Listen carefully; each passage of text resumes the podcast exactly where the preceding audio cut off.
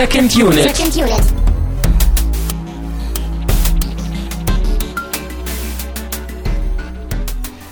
Herzlich willkommen zu einer super brandneuen Ausgabe von Second Unit. Mein Name ist Christian Steiner und ich habe bei mir schon wieder immer noch, aber hauptsächlich wieder Patrick, nämlich Patrick Lohmeier vom Bahnhofskino. Ja, man nennt mich auch den Ashton Kutscher der deutschen Podcaster. Ist das eine Anspielung auf unser heutiges Thema? Ja, ich freue mich wahnsinnig mit dir über den Ashton Kutscher Film zu reden. Ah, schade, ja, den hätten wir vielleicht irgendwie. Es wäre ein geiles Double Feature gewesen. Das hätte man irgendwie schön machen können. Mhm. Jobs und Steve Jobs und äh, vielleicht die Frage auch stellen, welcher dieser Filme denn nun der weniger schlechte oder In totaler Unkenntnis des Ash- Ashton Kutscher Films kann ich dir, glaube ich, die Frage beantworten, eindeutig. Aber naja, wer weiß, ich will nicht, ich will keine Vorurteile hier auskehren. Äh, nee, wir wollen ja auch nicht über den, über den, über, über den, ich wollte jetzt gerade sagen Fernsehfilm, aber sowas ja auch nicht. Wir wollen nicht über diesen ähm, 2000, von 2013, glaube ich, so, ein- so, ein- so der, der der erste schnelle Anlauf vor allen Dingen einer Steve Jobs Verfilmung mit, mit Ashton Kutscher in der Hauptrolle, sondern wir sprechen über den, über den groß angelegten Steve Jobs Film, über, über den, den, äh, im Vorfeld auch vielleicht so ein bisschen diesen richtigen Steve Jobs Film, über Mhm. den, ja, mit Talent und Geld und irgendwie Anlauf gemachten Steve Jobs Film sprechen, der da heißt Steve Jobs. Äh, über den sprechen wir, aber vielleicht äh, am Anfang noch ganz kurz äh, die, die, die unbezahlten Werbeblöcke, äh, denn wer öfter hier zuhört, äh, gerade in der letzten Zeit öfter hier zugehört hat, der kennt dich auch ein bisschen. Wer irgendwie seit einem halben Jahr im Koma liegt und jetzt erst wieder aufwacht und sich wundert, wo ist Tamino, was ist da los, Bahnhofskino, hä?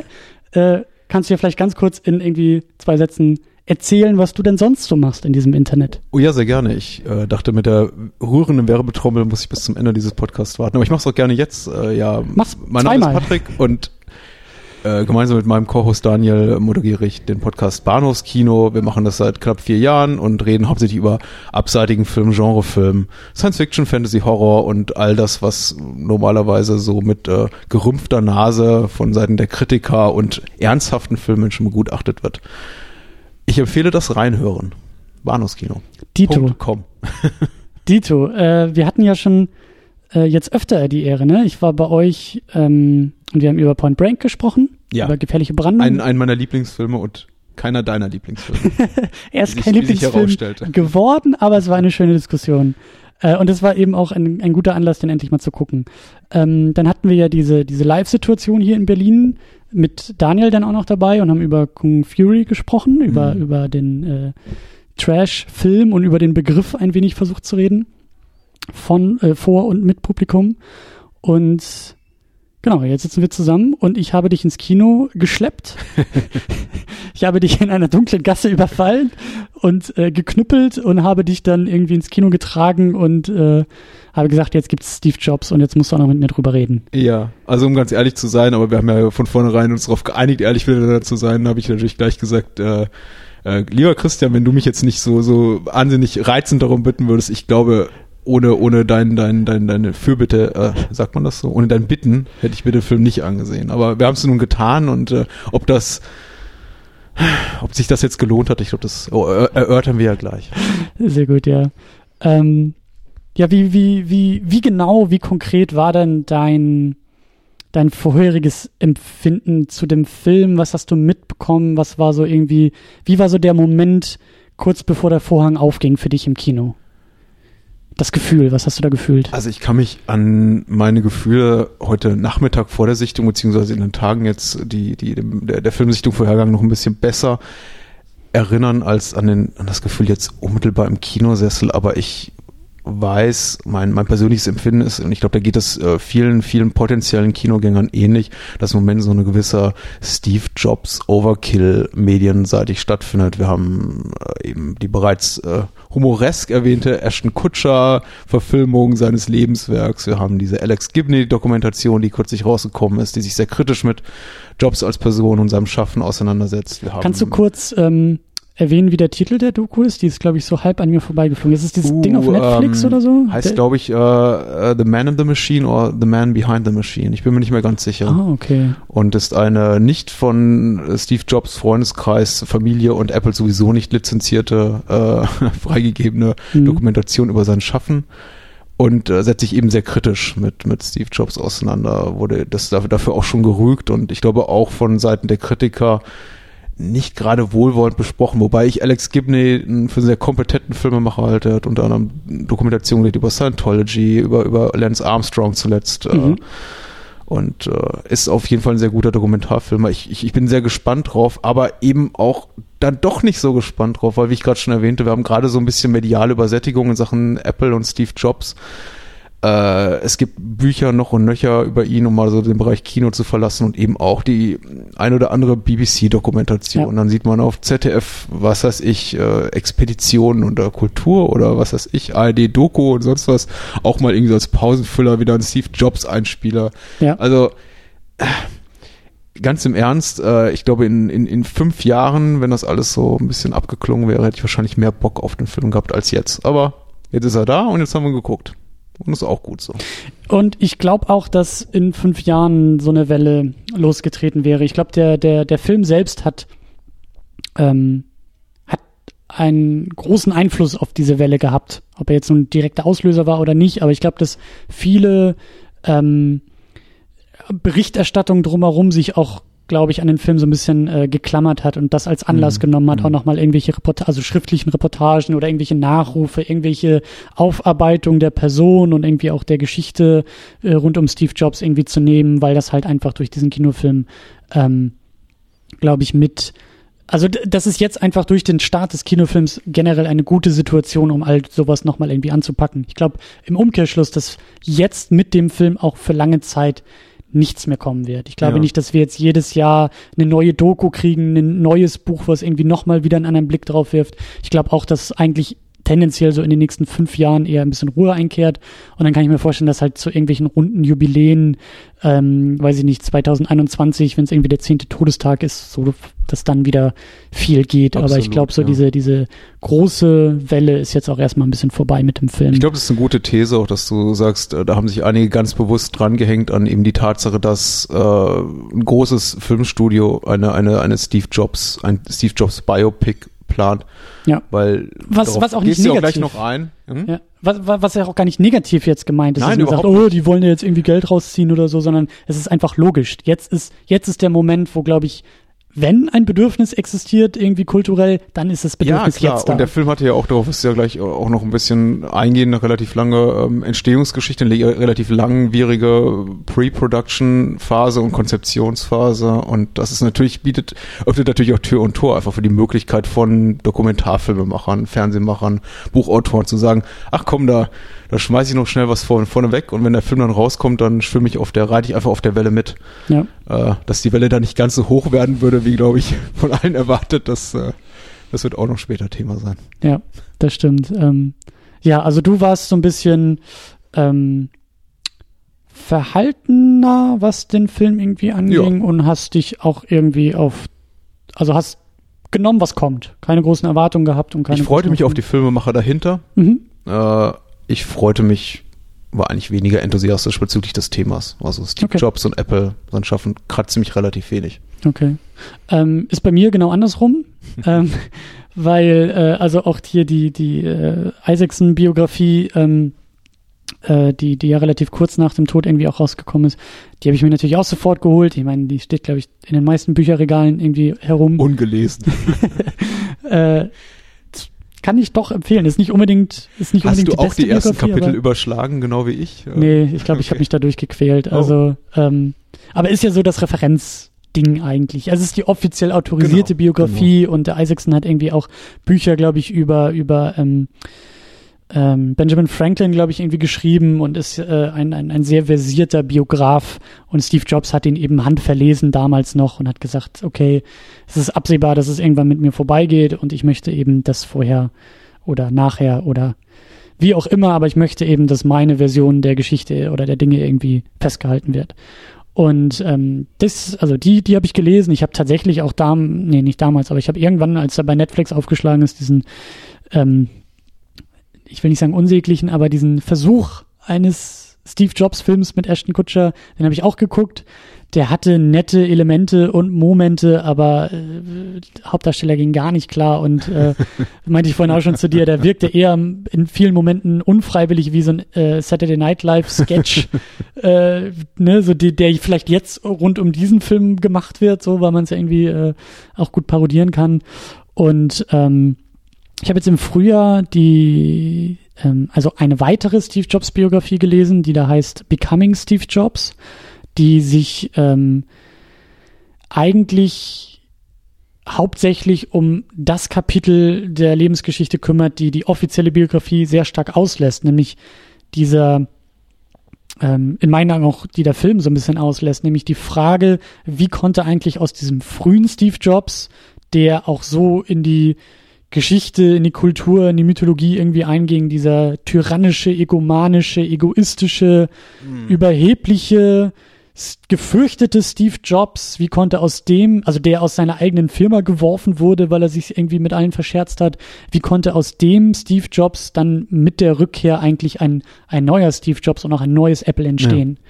Und äh, diese These oder diese Frage ähm, ist eher äh, zentraler Punkt dieser, dieser äh, neueren Biografie. Mhm, mhm, ähm, kann ich auch empfehlen. Also ist, äh, äh, ist schon, wird von vielen als die bessere Biografie angesehen.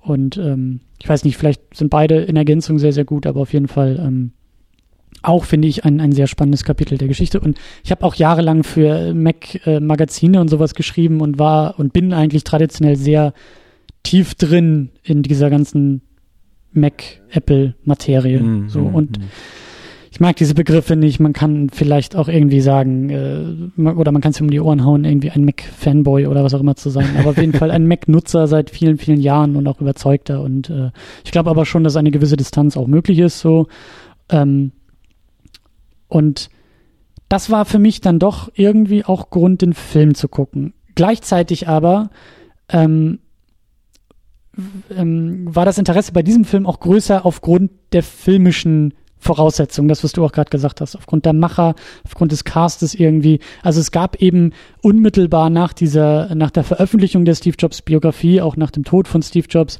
als die Biografie dann ja auch relativ schnell auf den Markt kam, da ging das schon gleich los. Das war ja 2011. Da, da gab's sehr schnell diese, diese zwei filmischen Lager, die sich aufgetan haben einmal diese Ashton Kutscher Geschichte mit Steve Jobs Verfilmung, die halt sehr schnell produziert wurde und eben schon 2013 dann irgendwie auch ins Kino kam. Ähm, und dann eben diese, diese Alternat dieses alternative Lager äh, basierend auf der offiziellen Biografie, geschrieben von Aaron Sorkin, ähm, diese Form von, von Steve Jobs Verfilmung, so dass die jetzt einfach zwei Jahre länger gebraucht hat, äh, hat, glaube ich, aufgrund äh, anderer Faktoren äh, hat sich so ergeben, aber ja. ich habe eigentlich immer auf diese Verfilmung auch gewartet. Ich wusste, zwei sind irgendwie in Mache. Dieses Ashton Kutscher Ding konnte ich nie ernst nehmen und jetzt ist sozusagen so dieser eine äh, richtige in Anführungszeichen Anlauf irgendwie da mhm. und auf den habe ich auch gewartet und äh, ähm, ja gefreut wäre auch zu viel gesagt. Ich war sehr neugierig auf den Film und sehr gespannt auf den Film. Ähm, genau, du hast die Produktionsgeschichte ein bisschen angesprochen. Ich will das auch nicht so, so ausbreiten, weil das eigentlich auch nicht wirklich interessant ist. Aber ursprünglich, das hat mein Interesse am Anfang noch mehr verstärkt, sollte der Film ja irgendwie von David Fincher gemacht werden. Aaron Sorkin auf jeden Fall wieder dabei mit dem Drehbuch. Meine Hoffnung war ja dann wieder Trent Reznor dabei und dann hätten wir halt so einen spirituellen Nachfolger von Social Network, ähm, den ich halt sehr gerne mag. Zudem haben wir auch noch eine Episode im Archiv. Ähm, das hat mein Interesse halt extrem geweckt und als Fincher dann raus ist, ähm, Boyle rein, dann auch nochmal irgendwie die Besetzung neu gewürfelt wurde, da war für mich irgendwie auch das Interesse äh, gesunken und nicht mehr ganz hoch. Ja, also ich, ich, ich will auch nicht übermäßig streng sein oder ungerecht sein, denn ich bin ein großer Fan von Danny Boyle. Ich bin mindestens ebenso großer Fan von Danny Boyle, wie ich, wie ich jetzt von David Fincher bin. Ähm, aber man muss natürlich ganz ehrlich sagen und äh, selbst wenn man sagt, hey, Michael Fassbender ist der allergrößte Darsteller aller Zeiten, wenn denn eben Superstars wie Christian Bale oder DiCaprio für die Hauptrolle gehandelt werden und dann letztendlich ja. gesagt wird, du jetzt spielt eben doch Michael ein Michael Fassbender die Hauptrolle, der zwar so im naja, im, im, im, im größeren Genre-Kino und im größeren Programmkino und sagen wir mal, im, im anspruchsvollen Film doch eine relativ große Hausnummer ist, aber jetzt niemand ist, äh, für dessen Namen alleine die Millionen in die Lichtspielhäuser ziehen, da muss man eben schon auch ganz ehrlich sagen, da wird so ein Film gefühlt eine Nummer downgegradet in ja. seiner Wichtigkeit. Das ist natürlich was anderes, wenn, als wenn du sagst, hier der neue David Fincher-Film mit Leonardo DiCaprio, da gibt's natürlich einen, einen, einen Aufschrei schon aller, aller Filmjournalisten und Fans. wenn du sagst, ähm, der Regisseur von Trainspotting macht das Ganze jetzt mit äh, Michael Fassbender, dem, hey, erinnerst du dich aus den Glorious Bastards in der Hauptrolle und Shame, den, glaube ich, ein großes Mainstream-Publikum nicht gesehen hat, dann ist das schon ein Nümmerchen kleiner. Ja. Aber auch sehr reizvoll. Ja. ja. ja. Ähm, du hast schon eine Menge, eine Menge erwähnt. Ähm, wir können ja eigentlich gleich weitermachen und ähm, die weiteren Teilnehmer und Teilnehmerinnen irgendwie vorstellen. Ähm, Genau, ja, an, an erster Stelle eben Danny Boyle als Regisseur, der jetzt irgendwie ähm, ich weiß nicht, wie er zu dem Projekt gekommen ist. Ich habe mich vorher auch jetzt nicht irgendwie mit Interviews äh, beschäftigt, gelesen, gehört, gesehen oder auch tiefer in die Materie eingegraben. Mhm. Ich weiß nicht, wie er zu diesem Film gekommen ist. Ob das dann tatsächlich äh, rumgereicht wurde, bis sich jemand erbarmt hat, diesen Film zu machen. Ob da vielleicht irgendwie ein paar Millionen mehr über den Tisch gewandert sind, damit Boyle gesagt hat, na gut, jetzt mache ich's oder ich weiß es nicht. Aber er hat ihn gemacht. ähm, dann haben wir, wie erwähnt, Aaron Sorkin, der das Drehbuch geschrieben hat und an dem ich eigentlich das allergrößte Interesse jetzt eben neben dieser äh, thematischen Komponente eben hab, weil ich Aaron Sorkin sehr, sehr gerne mag. Ähm, also er hat das Drehbuch geschrieben. Vorher war auch so ein bisschen äh, auch schon vor ein paar Jahren so diese, diese etwas reißerische, spektakuläre Ankündigung vielleicht, dass er diesen Film einfach in so drei Teile geteilt hat, um drei Produktankündigungen herumgeschrieben hat und im Grunde genommen ja irgendwie auch nur drei Sequenzen irgendwie in diesem Film hat. Drei, drei Zeitebenen, drei, drei, ja, wie so ein wie so ein Kammerspiel im Grunde genommen auch räumlich das Ganze so verortet hat und da jetzt nicht irgendwie so 20 Jahre eines Lebens irgendwie chronologisch durchgesprungen werden und alle paar Minuten geht's nach vorne oder so, sondern es sind drei wichtige Ereignisse äh, im Leben von Steve Jobs oder in der Geschichte auch von Apple, die da irgendwie ähm, äh, verarbeitet wurden. Und das Ganze basiert eben auf dieser offiziellen Biografie von Walter Isaacson. Wie schon erwähnt, Michael Fassbender als Steve Jobs, ähm, Kate Winslet spielt Joanna Hoffman, die Assistentin von Steve Jobs, die, die ja. Persönliche Assistentin genau, irgendwie. So ich das auch ne? Die ihn auch so ein bisschen in Zaun hält. Äh, Seth Rogen spielt Steve Wozniak, den Mitbegründer von Apple, der so das, äh, wie soll man sagen, der Tüftler, der Bastler, der, der, der erste Hardware-Engineer bei Apple war, der eben irgendwie auch so diesen, ja, so der, der, der technische Spirit auch irgendwie in der Firma mhm. war. Ähm, und dann haben wir noch Jeff Daniels als äh, John Scully, der spätere CEO von Apple, der dafür gesorgt hat, dass äh, Steve Jobs eben die Firma verlassen muss. Ja. Ja, also diese vier Figuren. Es taucht noch die, die ähm, Ex-Freundin von Steve Jobs auf ähm, und äh, das Kind, das erste Kind von ihm. Und das ist eigentlich auch so diese, diese, ich weiß nicht, wie will man die Geschichte zusammenfassen? Das ist, ähm, sollten wir vielleicht auch noch schnell tun. Willst also die, ähm, die Protagonisten des Films hast du jetzt schon wirklich so äh, in alle, alle erwähnt, sagen wir mal, die, die, die wirklich relevant sind für die äh, Handlung. Ich glaube, in nicht wirklich korrekter absteigender Wichtigkeit, denn ich glaube, dass es jetzt so zuletzt ein bisschen vorbeigehen erwähnt, äh, erwähnt hast, nämlich die Figur der Tochter spielt im Film eine, eine sehr, sehr große Rolle, da sie ja quasi den, den, den emotionalen Kern des äh, Films bildet. Um kurz was zu, zur Struktur zu sagen, du hast bereits gesagt, äh, strukturell dreigeteilt. Das, äh, hang, der Film hangelt sich eben an drei ähm, historischen Benchmarks im Leben des, des Steve Jobs äh, ab. Das ist zum ersten die, äh, die, die Präsentation des äh, Macintosh im mhm. Jahre 84, äh, der, der, der, dem nächsten großen Schritt in der Computerentwicklung bei, bei Apple, äh, der, glaube ich, im, im Opernhaus von San Francisco damals präsentiert wurde. Äh, der zweite, hier, Benchmark, das ist so ein Begriff aus der, aus, aus der Computer, aus der IT-Industrie, insofern kann Meilenstein, gut, ja. Meilenstein kann man das auch gut äh, hier, hier anwenden, ist eben 88, wo Steve Jobs den, äh, sein, sein, ersten äh, mit seiner eigenen Firma, neuen Firma Next produzierten Rechner vorstellt. Äh, ich weiß gar nicht, wie der heißt. Blackbox? Black die haben ihn immer nur so bezeichnet. Ich glaube, offiziell ist es irgendwie der Next Cube oder so. Ah, ja, sehr gut. Ja, ja, der Cube, genau. Und äh, die, das abschließende Kapitel äh, widmet sich dann 1998 der Präsentation des iMac für alle, die jetzt da komplett durcheinander kommen zwischen irgendwie Mac Pro, Pro Mac, iMac, Macintosh, Apple II und so weiter. Der iMac ist das Ding, aus, an, an das ihr euch wahrscheinlich noch erinnert, irgendwie was im, im, im, im im, in den Büros wohlhabenderer Freunde rumstand. Das sind diese, diese, diese blauen, orangenen, gelben, halbtransparenten Kisten, die eigentlich nur gut aussahen, aber ohne Diskettenlaufwerk auskommen mussten. Die man, ja, und die man nicht für so wahnsinnig viel anwenden konnte. Eben hauptsächlich tatsächlich, und das wird im Film auch erwähnt, dass ich ganz ein lustiges Detail fand, hauptsächlich eben für tatsächlich Internetnutzung gedacht war, ein Thema, das 98 noch in den Kinderschuhen steckte. Ja. Also ich war 98 schon online unterwegs, du ja, vielleicht auch so. Nee, fast ich bin sehr, sehr spät online gewesen. Okay.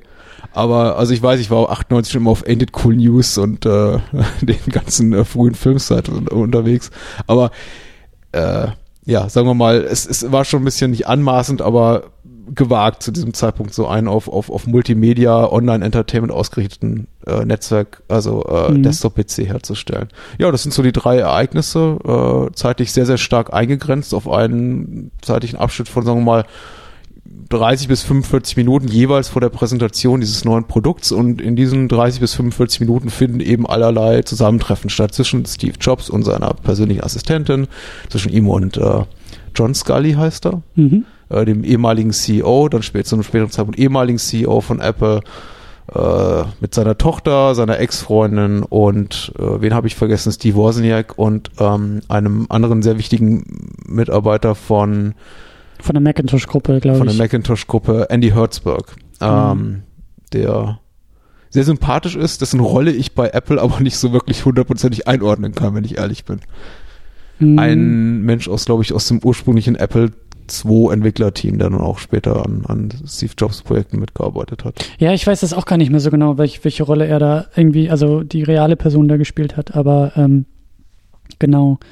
Ähm, ja, du, du, du, du sagst da was. Ich glaube, das war echt auch immer in Realtime, oder? Dass wirklich so irgendwie gesagt wurde, 30 Minuten noch bis zur Präsentation ja. und das dann auch tatsächlich so um und bei 30 Minuten auch bis dahin waren. Und ähm, wir haben in jeder dieser Sequenz dann auch noch so ein ähm, sehr sporadisch gesetzten Flashback. Ja. Auf irgendwie die erste Firmengründung 77 da in der Garage, Jobs und Wozniak, die sich darum streiten, wie Benutzer, also wie, wie hackerfreundlich der erste äh, Apple-Rechner sein soll, also wie offen oder wie geschlossen das System sein soll. Ähm, dann hatten wir als zweites Flashback genau die Situation, wie Steve Jobs da vor seinem eigenen äh, ähm, Advisory, nee, nicht Advisory Board, was ist das? Board of Board of Directors, der genau. Vorstand. Der Vorstand, ja. genau, wie er vor seinem eigenen vor Vorstand steht und der sich halt gegen ihn entscheidet und für den CEO. Und der, das, äh, der, die das dritte Flashback war dann eben ähm, die Rückblende, wie Steve Jobs diesen John Scully in die Firma überhaupt geholt hat. Ja. Wie, wie die beiden irgendwie essen waren und er ihm da ja die Zukunft so ein bisschen vorhersagt und sagt, ähm, also zu einer Zeit, wo eben Computer noch große anonyme Kisten in irgendwelchen Firmen waren und Steve Jobs dann ja schon gesagt hat, hey, aber genau. es wird eine Zeit geben, äh, in der irgendwie jeder so eine Kiste bei sich auf dem Schreibtisch haben wird und äh, ähm, wie hat er so schön gesagt, Bicycle for the Mind, also wie ein, ein Fahrrad irgendwie für den Geist, den Menschen zu neuen Leistung bringt oder zu neuen ja, Fähigkeiten. Für mich, auch, für mich auch so der effektivste Flashback am, Ende des Films, also der allerletzte, der auch den größten zeitlichen Sprung mit sich bringt. Denn da sind wir bereits eben in der Handlung im Jahr 1998 an, angekommen und der Flashback findet zurück ins Jahr ja, lass mich nicht lügen, irgendwann. Anfang 80er muss das gewesen Anfang sein. Anfang der 80er, ja. 82 äh, oder so. Eben, eben zu einer Zeit, wo äh, der damals noch völlig anders funktionierende Steve Jobs gesagt hat, du, ich hab's einfach nicht in mir, in mir steckt kein Manager, in mir steckt kein Firmenchef, in mir steckt kein CEO, das muss ich mal machen mit Erfahrung. Da holte ich da eh den ehemaligen Pepsi-Chef quasi an Bord, der von Technik keine Ahnung hat, aber eben ein sehr, sehr guter Manager ist und sagt, mach du das, der dann eben auch letztendlich einige Jahre später für Steve Jobs ähm, Entlassung von, von Apple ver verantwortlich ist. Darin, darin liegt die besondere Ironie. Und äh, zu diesem Zeitpunkt eben im Film sehen wir schon einen zum Manager und eben Cheftypen, zum Firmenleader-Typen, also Firmenführer-Typen, quasi gereifte äh, Persönlichkeit. Und das ist äh, insofern für mich auch der Flashback, der der am besten funktioniert, weil er so den härtesten ja. inhaltlichen Bruch auch zeigt und auch am, am deutlichsten eben die, die, den Wandel der, der, der Figur nochmal zeigt. Das hat mir wirklich gut gefallen. Ich war ehrlich gesagt ein bisschen überrascht über die starke Präsenz dieser äh, der Figur des John Scully. Ich habe eben auch die Walter Isaacson Biografie gelesen und äh, Scully spielt tatsächlich eine wichtige Rolle mhm. äh, in, in Steve Jobs Leben, eben bis zu dieser Entlassung bei äh, Apple im, im Jahre 84 und danach eigentlich nicht mehr muss man ja sagen, in der mhm. Realität. Mhm. Die beiden haben sich seitdem, sind sich seitdem nie mehr persönlich über den Weg gelaufen, während sie lass, im Film ständig über den Weg laufen. Lass, lass mich ganz kurz noch einhaken, weil ich es eigentlich viel früher machen wollte. Äh, Spoilerwarnung, aber äh, das auch nur so pro forma, weil ich auch nicht glaube, dass irgendwie ähm,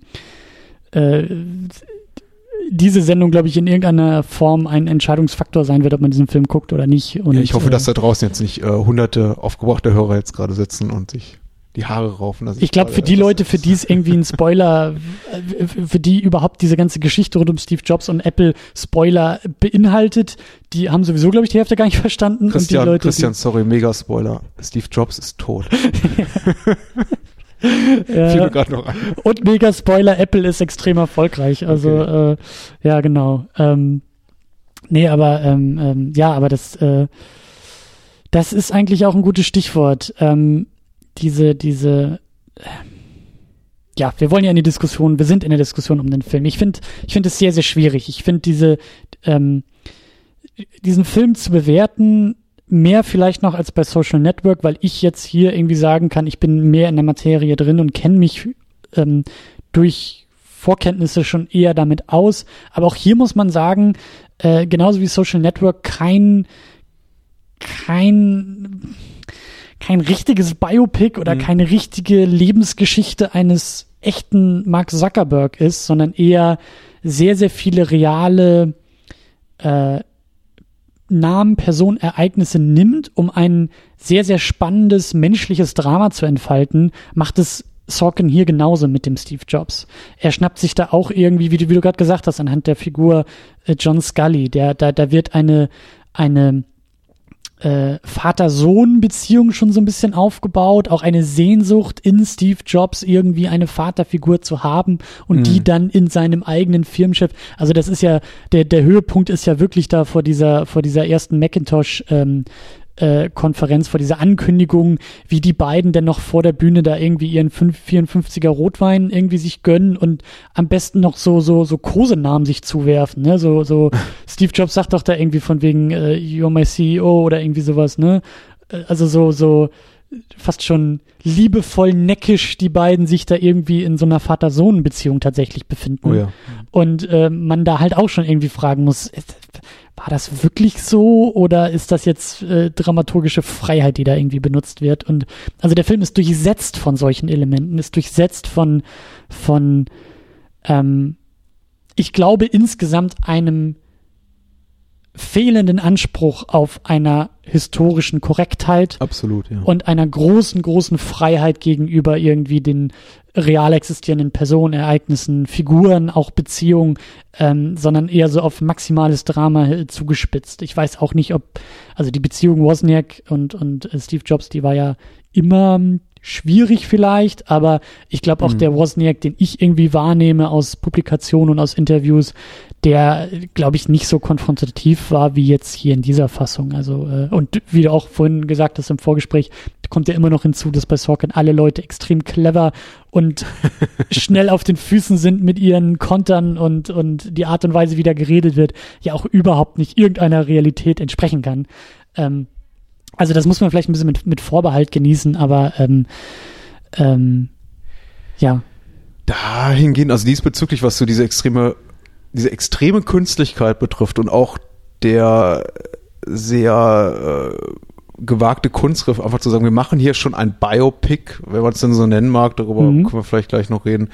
Äh, wir machen schon ein, ein auf einer realen Person existierenden Film, noch viel schlimmer auf einer Person, die noch sehr, sehr frisch im, im kulturellen Gedächtnis ist und die auch jeder kennt, selbst Leute, die jetzt keine Apple-Fanboys, um das Unwort wieder zu gebrauchen sind. Ähm, man setzt sich damit natürlich möglicherweise eine extremen äh, Kritik aus, weil das Lieblings-Nitpicking, was eben Kritiker, Fans und sowieso alle machen, wenn es dann eben um historische Figuren geht, ist zu sagen, hey, aber so war das doch gar nicht und eigentlich mhm. war das mhm. doch total der dufte Typ und den und den gab es gar nicht und das hat die und die nie gesagt.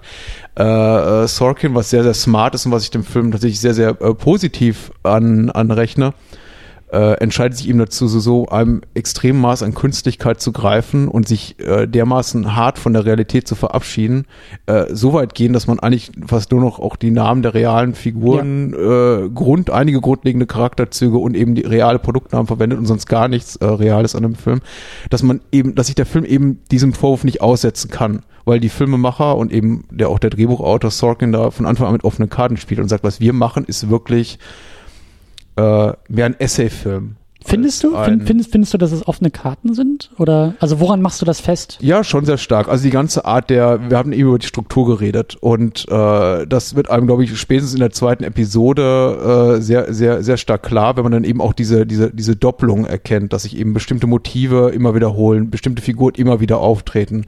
Auch wenn ich es richtig in Erinnerung habe, immer in derselben Reihenfolge. Also der Film sich eigentlich quasi in seiner äh, mhm Machart als auch äh, Plotnarration immer wiederholt, erst verdoppelt und am Ende sogar verdreifacht, dass das so nicht sein kann, dass da eben es eben eine Künstlichkeit gibt und ich glaube, mhm. die wird selbst Menschen, die von der realen Figur Steve Jobs und seines Umfeld keine Ahnung haben, auffallen. Außer natürlich den Leuten, die ins Kino gehen, die nie ins Kino gehen und sagen, ich weiß überhaupt nicht, wie ein Film funktioniert. Aber ich denke, wenn wir zum dritten Mal eine Konfrontation haben zwischen Steve Jobs und Scully oder ein äh, Streitgespräch zwischen ihm und seiner Assistentin und dann kommt zum dritten Mal ein Flashback und dann zum dritten ja, Mal eine ja. Aussprache mit seiner Tochter und immer genau in diesem 30, 40 Minuten Zeitfenster vor einer Produktpräsentation er sagt es doch selber ja. auch schon im Film, dass dass äh, das kommt mir komisch vor, was hier passiert. Ja, er sagt irgendwie, alle versuchen in den letzten vier Minuten vor so einer Präsentation immer mit mir solche ja, Gespräche ja, das zu führen. Drehbuch ne? Äh, kommentiert das ironisch, was ja. ich eigentlich auch ganz ganz gelungen fand. Ja, ja, das stimmt schon. Ja, ja, da hast du recht. Ich ich glaube. Das ist wie Bruce Willis irgendwie so im dritten Die Hard, der dann auch sagt, wieso Scheiße, schon wieder so ein Tag. Also, was soll das? Wieso passiert sowas immer nur mir? Ja, das stimmt.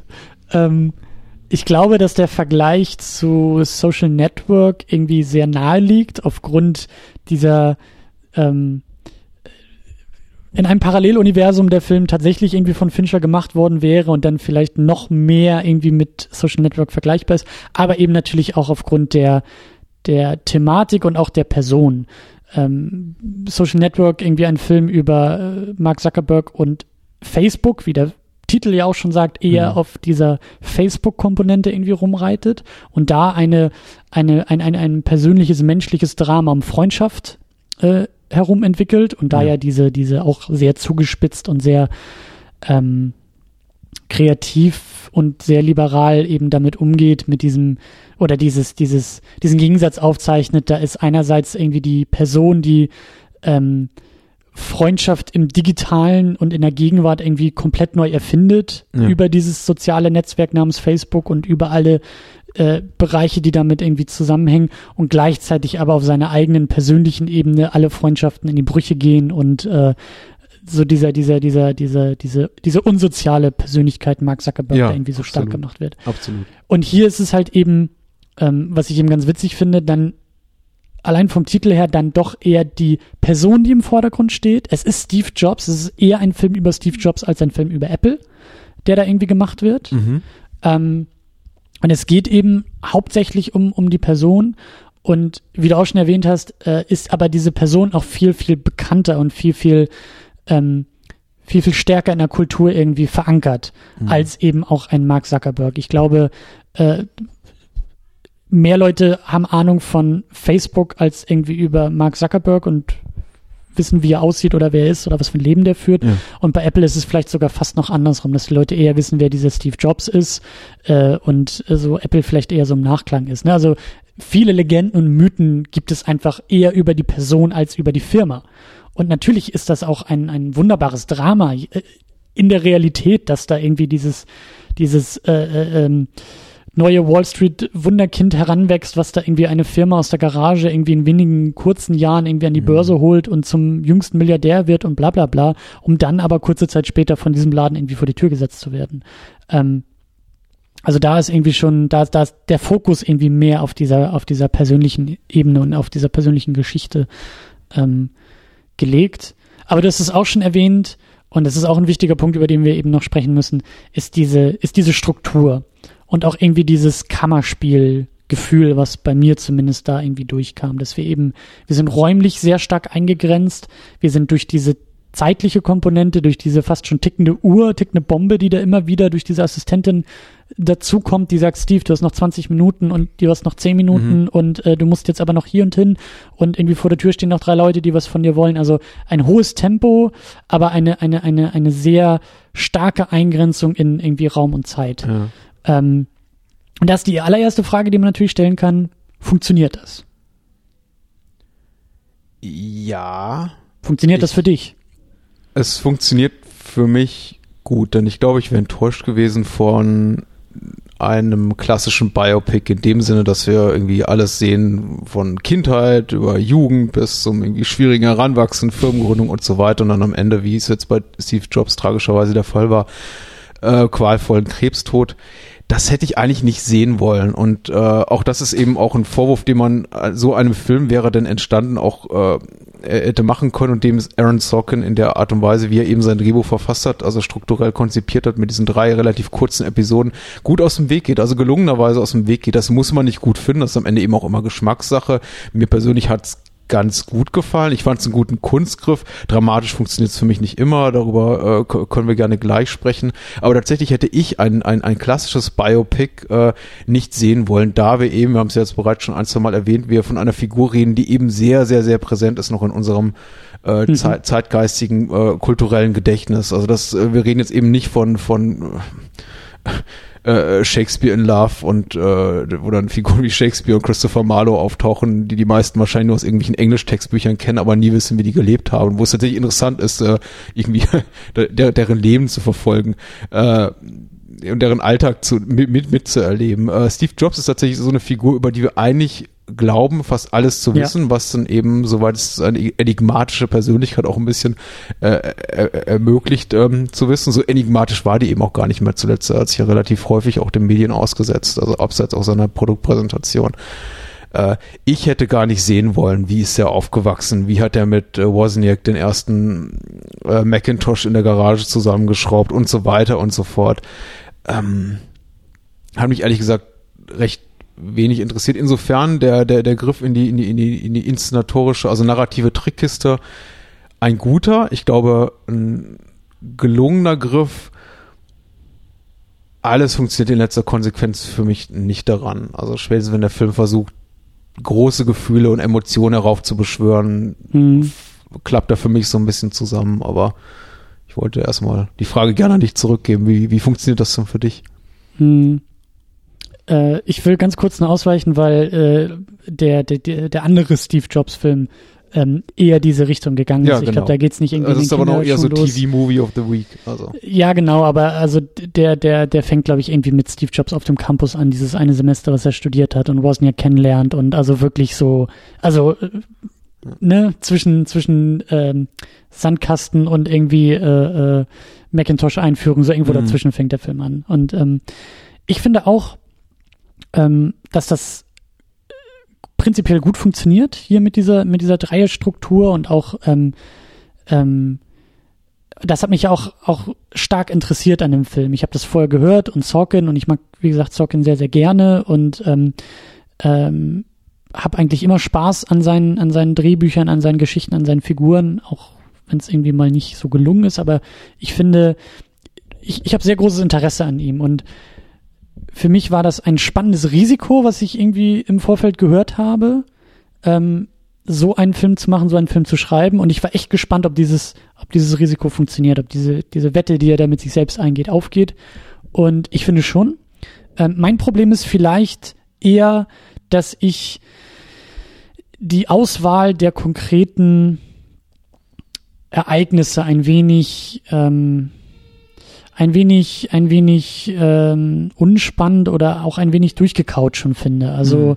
die, die Lebensereignisse haben wir vorhin auch schon, als wir dann hier irgendwie äh, vom Kino hierher gefahren sind, auch schon so ein bisschen drüber gesprochen. Ich hätte, glaube ich, einen späteren, einen, einen, einen viel späteren Punkt irgendwie auch spannend gefunden. Also wir haben jetzt eigentlich so diesen, diesen, ähm, diesen ähm, steinigen Weg nach oben des Steve Jobs äh, hier ähm, gesehen oder irgendwie ähm, von Sorkin irgendwie aufgeschrieben gesehen. Äh, durch persönliche Minenfelder, aber so prinzipiell, also gerade so dieser Ausklang, den du ja auch angedeutet hast, nämlich mit dieser ähm, ähm, iMac-Einführung, so der verlorene Sohn kehrt irgendwie zurück, so er, er hat es doch noch allen beweisen können. Und darauf, auf dieser Note irgendwie endet der Film und eben auch auf dieser persönlichen Familiengeschichte mit der Tochter. Das ist mir irgendwie ein bisschen, das ist mir zu einfach.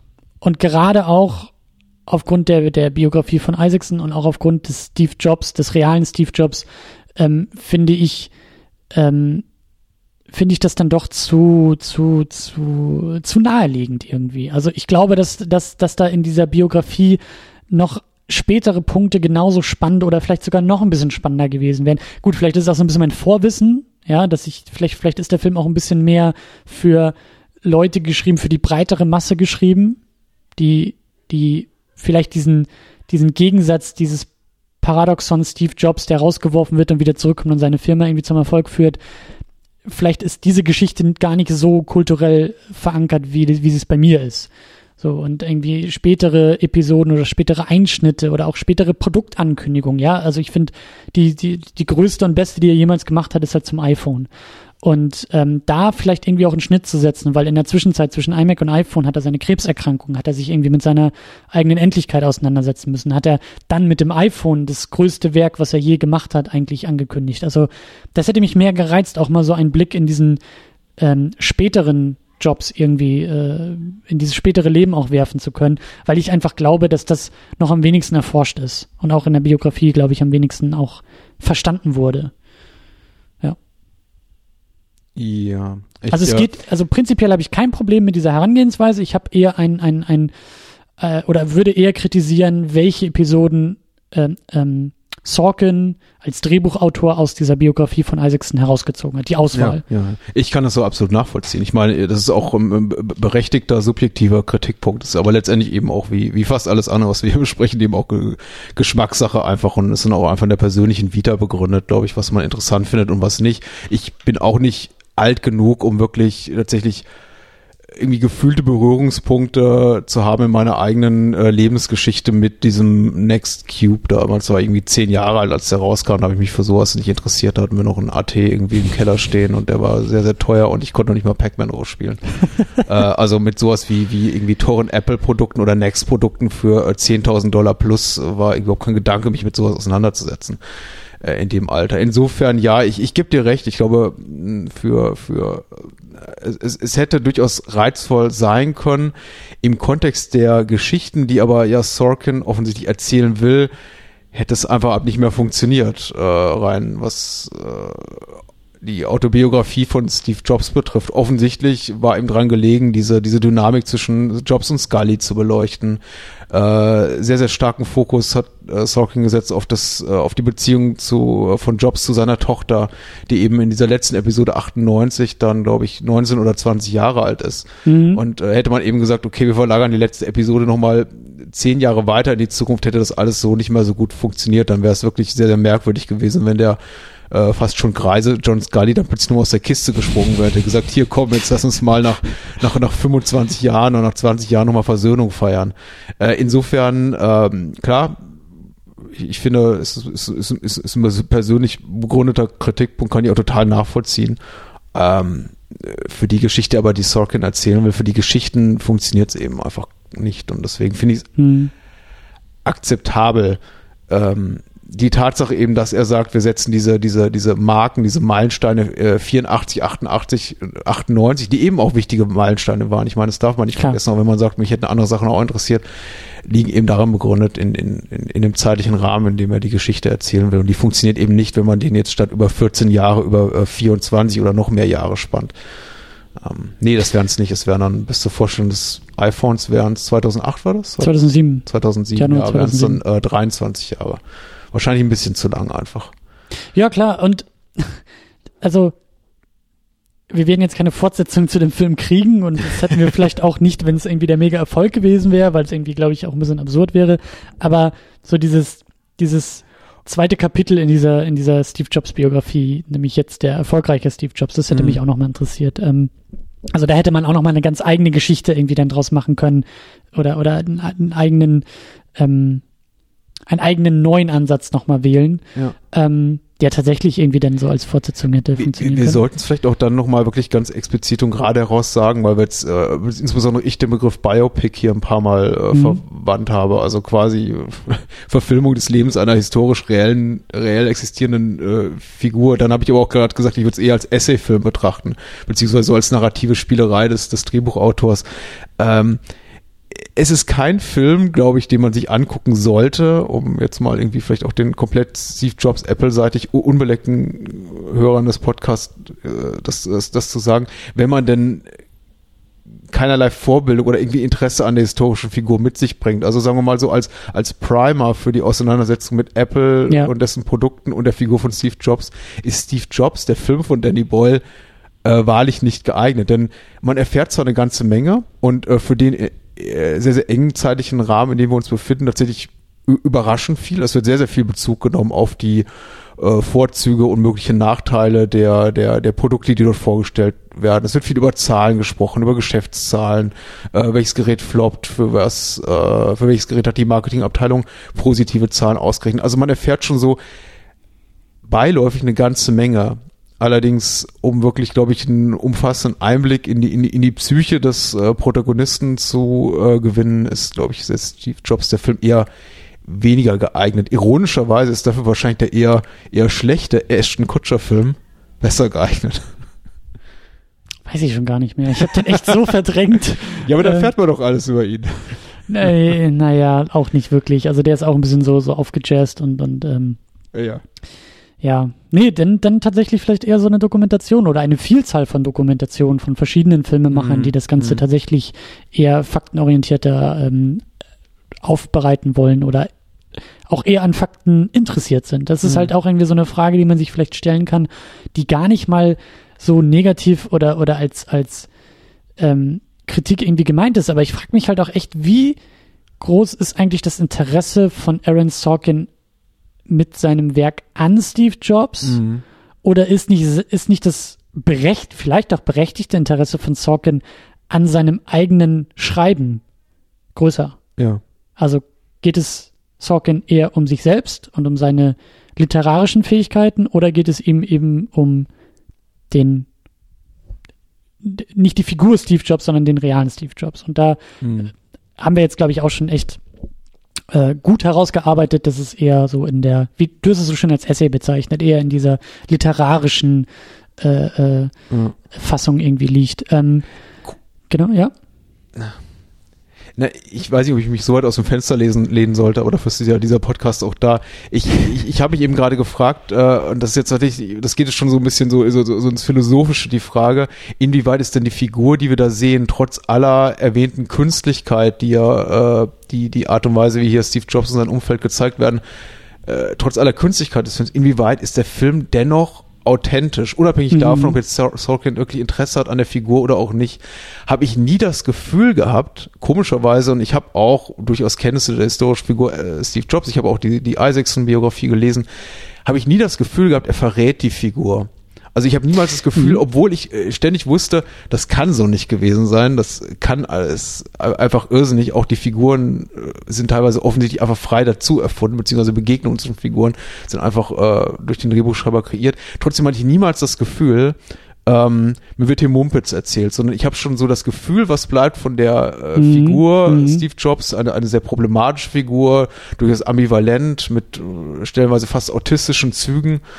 Ähm, was lustig ist, denn Steve Wozniak, ausgerechnet Steve Wozniak wird als, als Rain Man einmal äh, von, von, von Steve Jobs im, im Film bezeichnet, was ich ganz, ganz, ganz lustig fand, dass er das irgendwie so zurückwirft an der Stelle. Mhm.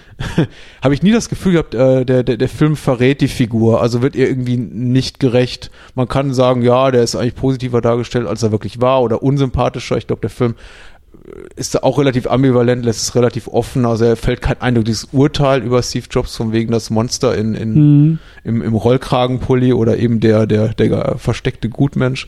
Aber ähm, ich fand es dafür, dass es so künstlich war, gefühlt Ja. erstaunlich authentisch. Ja, das, das stimmt, ja. Aber kein Aber. Ähm, ich, will, ich, ich, ich will noch zu einem anderen Punkt kommen, ähm, der, der auch so ein bisschen in die Richtung geht, weil ich glaube, du denkst dabei auch besonders an das Ende des Filmes.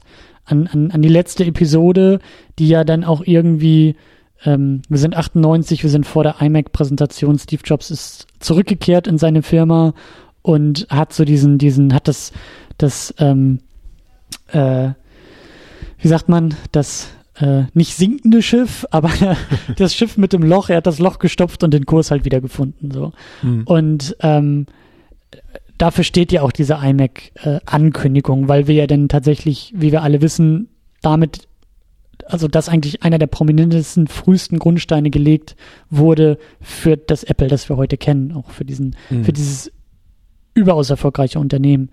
Und diese Episode, also diese, diese, diese, die, die letzte Episode ähm, führt uns aus dem Film heraus und bringt dann eben auch, wie du es auch vorhin so schön gesagt hast, nochmal so in dritter Instanz wieder in die gleichen Konflikte, die auch schon 84 galten, die schon 14 Jahre vorher da waren.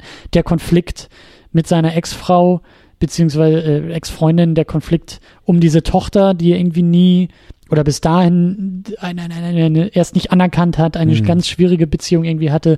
Dann der Konflikt mit ähm, Steve Wozniak, der eigentlich immer noch nach dem Respekt sucht, den er irgendwie seit 14 Jahren sich von Steve Jobs irgendwie erwünscht oder ihn fast schon anfleht um diesen Respekt und den er einfach nicht zollen will. Wir haben Scully, diese, diese Vaterfigur, die irgendwie äh, zwischen, also 84 war es ja noch diese Vaterfigur und dieses ähm, Schulterklopfen und auch die Geschichte eines, eines Waisenkindes und äh, dieses Verhandeln dieser Waisenkindkomplexe und Ja, sowas, mhm. äh, die da irgendwie auch nochmal aufgelöst werden. Also ne, aus dem Schulterklopfen wird irgendwie der Dolchstoß, wird dann aber irgendwie die Versöhnung oder die Andeutung einer Versöhnung. Und all diese versöhnlichen, fast ausschließlich versöhnlichen Auflösungen dieses Filmes ähm, machen das irgendwie für mich auch ein bisschen problematisch. Also machen auch irgendwie ähm, diese Struktur irgendwie vielleicht auch ein bisschen problematisch. Oder anders. Ich bin raus aus dem Film mit einem, mit einem Gefühl, mit einem gemischten Gefühl, was mich irgendwie relativ schnell zu der Frage gebracht hat, was ist eigentlich in diesem Film passiert? Also unabhängig jetzt von aller realer, was ist real, was ist nicht real, was ist irgendwie Wahrheit, bla bla bla bla.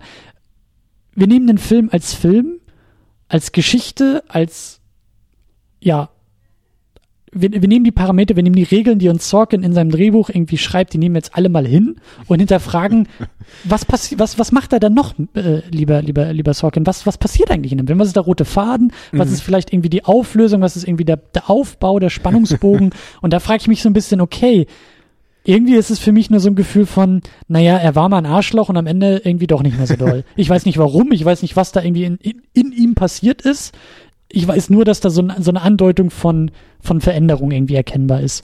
Und um jetzt diesen Bogen noch weiter zu schlagen, das ist, glaube ich, so ein bisschen dieses, das, was du gerade meinst, mit, mit der gefühlten Wahrheit, mit dieser, mit dieser Stimmung, die irgendwie passt. So, ja, er, er kriegt am Ende wieder diesen Turn, aber ich frage mich halt, woher kommt der? Ist das, liefert uns Sorkin dazu wenig Fleisch, um diese letzten paar Minuten Hoffnung und äh, Messias-Jobs irgendwie, der all seine Probleme gelöst hat? Also funktioniert das? Funktioniert das für dich?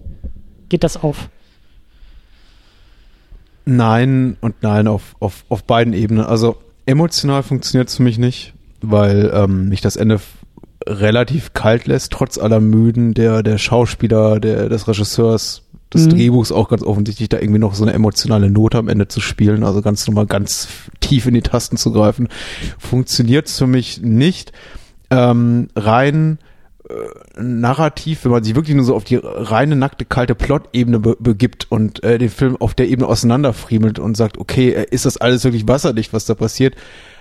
Auch nicht. Dennoch, ich meine, wie gesagt, ich kann irgendwie Sorkin auch nicht so wirklich böse sein, weil es ist schon irgendwie eine, eine, witzige Nummer und das Drehbuch kommentiert das ja auch äh, gelegentlich, so die eigene Absurdität, indem es auch einige Sachen wirklich gerade raus ausspricht. Äh, Eine Figur, die wir noch nicht erwähnt haben, die eigentlich eher so äh, ähm, im, im, im mitläuft, aber nicht wirklich eine, eine, eine, eine, eine treibende Rolle für die Handlung spielt, ist die eine, eines Journalisten, Ja. der in jeder Episode auftaucht und der das irgendwie sogar in der dritten Episode, als er zum dritten Mal auftaucht, auch kommentiert. So quasi, hey, jetzt sind 14 Jahre vergangen, wir sehen uns jetzt zum dritten Mal, aber die Figur wird von äh, Jobs, also Fassbender und seine Assistentin gespielt von Kate Winslet, immer so behandelt, als sei die eigentlich die ganze Zeit da gewesen, als wäre nicht, seit sie die Figur das letzte Mal gesehen haben, zehn Jahre vergangen. Der steht dann einfach in der Tür, sagt, ähm, hier bin ich wieder, du hast mich quasi zehn, du hast mich zehn Mhm. Jahre nicht gesehen, äh, aber ich will dich interviewen. Und Fassbender reagiert mit diesem Du schon wieder Blick. Stimmt, ja. Äh, Figuren, also mit Ab Ausnahme vielleicht von äh, Jobs Tochter, die äh, zu der er eben auch zwischen den Episoden, die wir eben sehen, ein Verhältnis hat, das merkt man, da ist was passiert. Da fand ein, ein, ein Austausch statt. Äh, tauchen eben auch in, in, in dieser Fassung von Version von Jobs Leben teilweise auch eben all nur ein paar Jahre auf für einen kurzen Augenblick und verschwinden dann wieder. Eben zum Beispiel dieser Reporter, eben zum Beispiel John Scully. Ähm, und insofern für Nitpicking eignet sich der Film gar nicht. Das ist natürlich alles komplett Hanebüchen, dass sie einfach ungefähr einen, einen Dialog weiterführen, den, sie Ja. letzte, den sie vor zehn Jahren ähm, quasi mittendrin beendet haben. Das ist natürlich äh, total, totaler Nonsens. So funktioniert äh, das Leben nicht. Äh, ist aber irgendwie auch akzeptabel für eben in, in diesem Parameter der Künstlichkeit, in der sich der Film bewegt.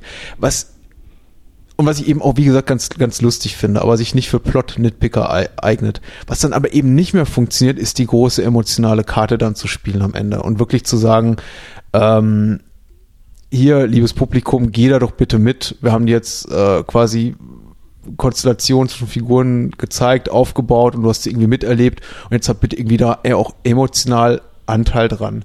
Denn das kann ich nicht wirklich haben. Dafür sind eben auch diese Momente des Austauschs zwischen den Figuren zu kurz, Ja. zu, ähm, zu auch stilisiert. Also abgesehen von aller Künstlichkeit sind eben auch die, die Dialoge von Aaron Sorkin immer extrem stilisiert. Die Leute reden in einem, einem, in einem fantastischen Englisch, in einer Eloquenz, die ist äh, beachtenswert und äh, äh, Chapeau, sage ich dann nur. Also wer so reden kann im wahren Leben, der hat äh, wirklich einmal Respekt verdient. Der sollte, keine Ahnung, äh, ausgezeichnet werden dafür. Also es ist wirklich äh, alle, alles ganz fantastisch und schnell und, und, und, und treibend.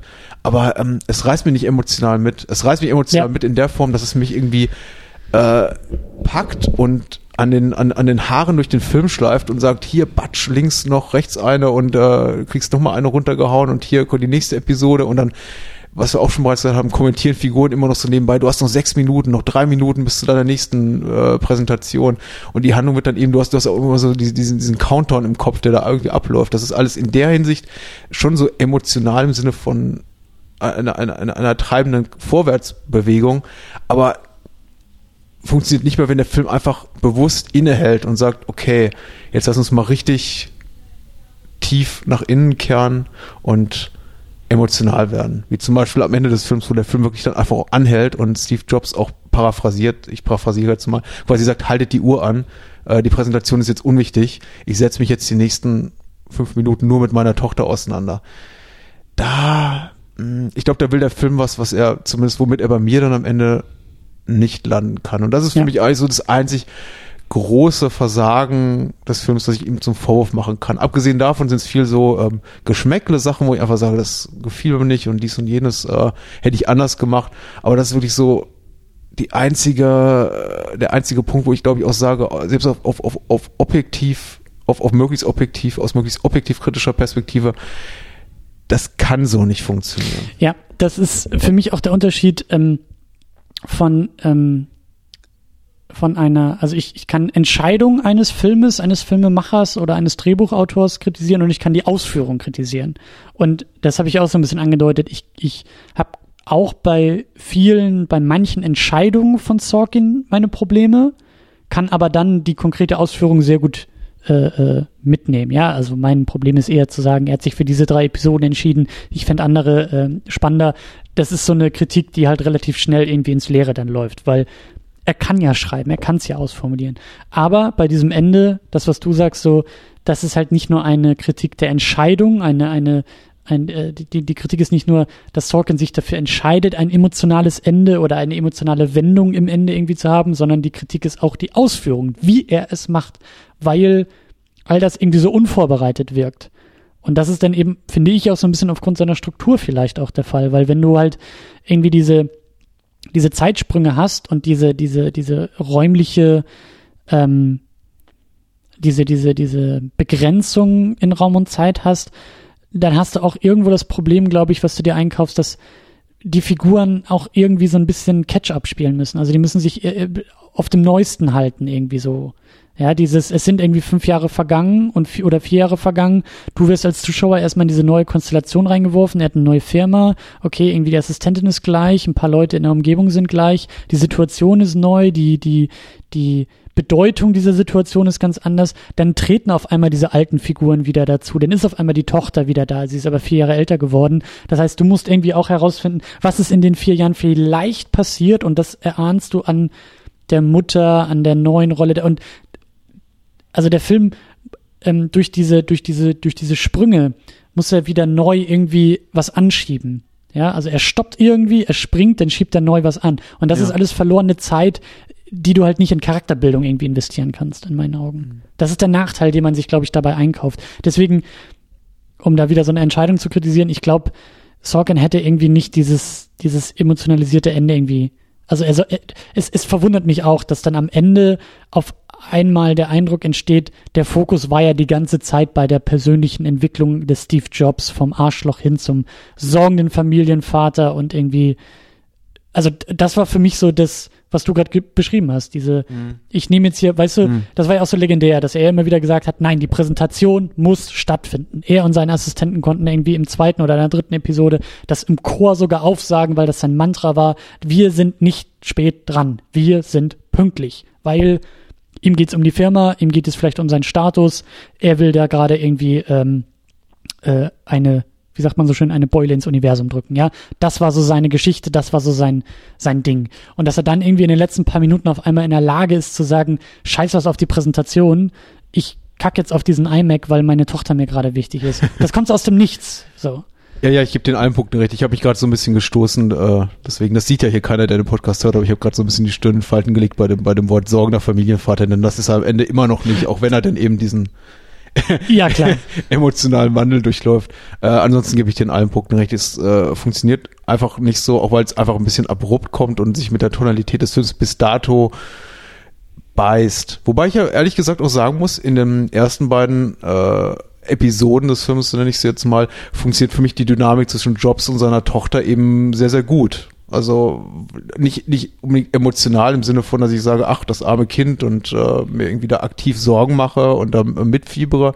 Aber es ist tatsächlich eine schöne Dynamik, die die beiden haben. Ich meine, klar, auch sie ist, äh, auch sie spricht, wie Aaron Sorkin schreibt, äh, nämlich äh, äh, neunmal klug und sehr schlau. Aber das passt eben auch zu ihr. Man, man würde eigentlich von der Tochter von Steve Jobs auch nichts anderes erwarten. Ja. Also ja. wahrscheinlich ist die kein Dumm, Dummbatz.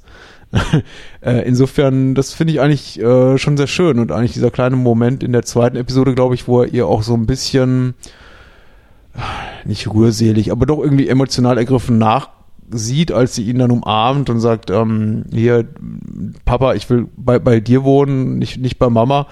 Ähm, das ist in diesen kleinen homöopathischen Dosen, da, da steckt für mich irgendwie sehr viel mehr Ehrlichkeit drin, als in diesem eben sehr aufgesetzten, ja. aufgesetzten Kitschende, weil das wirkt sehr authentisch und das ist tatsächlich etwas, ich meine, ich habe selber Kinder, äh, was, was ich eben auch kenne. Nicht, dass mein, mein kleiner Sohn jetzt äh, sagt, ich will bei dir lieber sein als bei Mama, ich bin mit meiner Frau sehr glücklich. aber äh, so ist es nicht, dass er uns so ausspielt. Aber es ist, es, es wirkt wie etwas, was tatsächlich ein Kind in diesem Alter, das glaube ich, die Tochter ist neun oder zehn Jahre alt zu dem Zeitpunkt tatsächlich auch sagen könnte. Und äh, tatsächlich der Gefühlswelt eines eines emotional verwirrten Kindes zu diesem Zeitpunkt emotional verwirrten ja. Kindes durchaus entspringen können. Das fühlt sich sehr authentisch an. Während zum Beispiel diese Aussprache auch noch, das ist natürlich bedient natürlich auch wieder alle Klischees auf auf, auf dem auf dem auf, auf dem Dach eines Hochhauses äh, eingefangen, teilweise mit der mit mit der Helikopterkamera das, das ist eben eine, eine emotionale Tragkraft, die dieser kleine Moment mit sich bringt, die das Ende eben nicht mit sich bringen kann, weil dann schwillt die Musik an und der Helikopter umkreist die, die Location da oben auf dem Parkhausdach. Im Hintergrund steht Kate Winslet und sagt, der iMac wartet, der iMac ja. wartet und Fassbender sagt da, also Jobs sagt irgendwie quasi, haltet die Zeit an. Stop also, the wheels of time. Ich also, muss nicht mit deiner Tochter aussprechen. Also ganz schlimm ist ja noch der Moment, der danach kommt, wenn die beiden dann irgendwie oh ja. äh, äh wieder ins Gebäude gehen und er auf die Bühne geht und in einem Scheinwerferlicht und dem Tosen tosenden Applaus fast schon messiashaft irgendwie in den Augen mhm. der Tochter eingefangen wird. Ähm, das ist irgendwie ein wenig unglücklich, ein wenig holprig, finde ich. Das kommt irgendwie so, so für mich ein wenig aus dem Nichts und ich frage mich halt auch, welcher dieser sehr, sehr vielen Faktoren und Konflikte und wie du auch gerade äh, anzitiert hast, Momente war es denn nun, der da irgendeine Entwicklung bei diesem Steve Jobs irgendwie ähm, ich war tatsächlich hat. ein bisschen peinlich berührt, ganz ehrlich von den letzten Momenten. Was schade ist, weil bis dann hat der Film, trotzdem ich ab und zu gesagt habe, naja, nicht ganz mein Ding, hätte man anders machen können, egal, äh, geschenkt, tatsächlich von diesen, von dieser, von dieser finalen Einstellung, die ihn quasi so als Messia-gleiche Figur da im, im, im Blitzlichtgewitter zeigt, äh, mit, mit ausgestreckten Armen wie Jesus am Kreuz in, in, in Ultra-Zeitlupe und sich dann irgendwie quasi so mit einem letzten äh, wohlwollenden äh, Lächeln seiner Tochter zu, zuwendet und einen, einen Schritt so auf sie zugeht, bevor der Film dann eben abblendet. Da war ich tatsächlich so ein bisschen peinlich berührt, weil ich dachte, woher kommt das jetzt? Woher ja, kommt das jetzt? Ja. Das ist ähm, für mich, für mich war dieser Moment irgendwo ähm, also das Bild hatte für mich, ich meine, klar, das ist sehr kitschig und sehr übertrieben, es hatte für mich den Eindruck von, von einer gewissen Ganzheit. Also er ist ruhiger geworden, er ist nicht so wild, er ist in sich gefestigt, er ist irgendwie in sich und in, in seiner Rolle angekommen, er ist mhm. ruhig geworden, er ist irgendwie irgendwo erwachsen geworden. All diese, diese Dinge, die man so damit assoziiert. Und das hat mich aber so geärgert, dass ich mir dachte, das ist zwar ein schönes Bild, aber ich habe mich trotzdem gefragt, woher verdammt nochmal soll das jetzt kommen? ja? Was war es jetzt? War es jetzt seine mhm. Assistentin, die ihn nach 20 Jahren irgendwie mal was an den Kopf wirft? War es seine Tochter, die vor 10 Jahren zu ihm gesagt hat, ich will lieber zu dir als zur Mama? War es irgendwie die Rückblende an Steve Wozniak, wie sie 77 irgendwie schon gebastelt haben und in Freundschaft gestartet? Mhm. Was, was zum Teufel hat in diesem Kopf und in diesem Körper in diesem, in diesem, in diesem, in diesem Steve Jobs jetzt dafür gesorgt, dass der auf einmal so ganzheitlich in sich gefestigt, so ruhig irgendwie dasteht und irgendwie auch so auf, auf seine Tochter wirken kann. Das, ja. das kam für mich einfach aus dem Nichts. Ja, woher kommt das? Das ist, ist, ist, ist ja lustigerweise in diesen Tagen, wo, wo Spectre, der neue Bond, gerade im Kino läuft. Ich, ich werde jetzt nicht spoilern, keine Sorge. Mhm. Äh, tatsächlich schon der zweite, die zweite Instanz in sehr, sehr kurzer Zeit, wo ich mir auch gegen Ende eines Films denke, woher kommt das jetzt gerade eigentlich?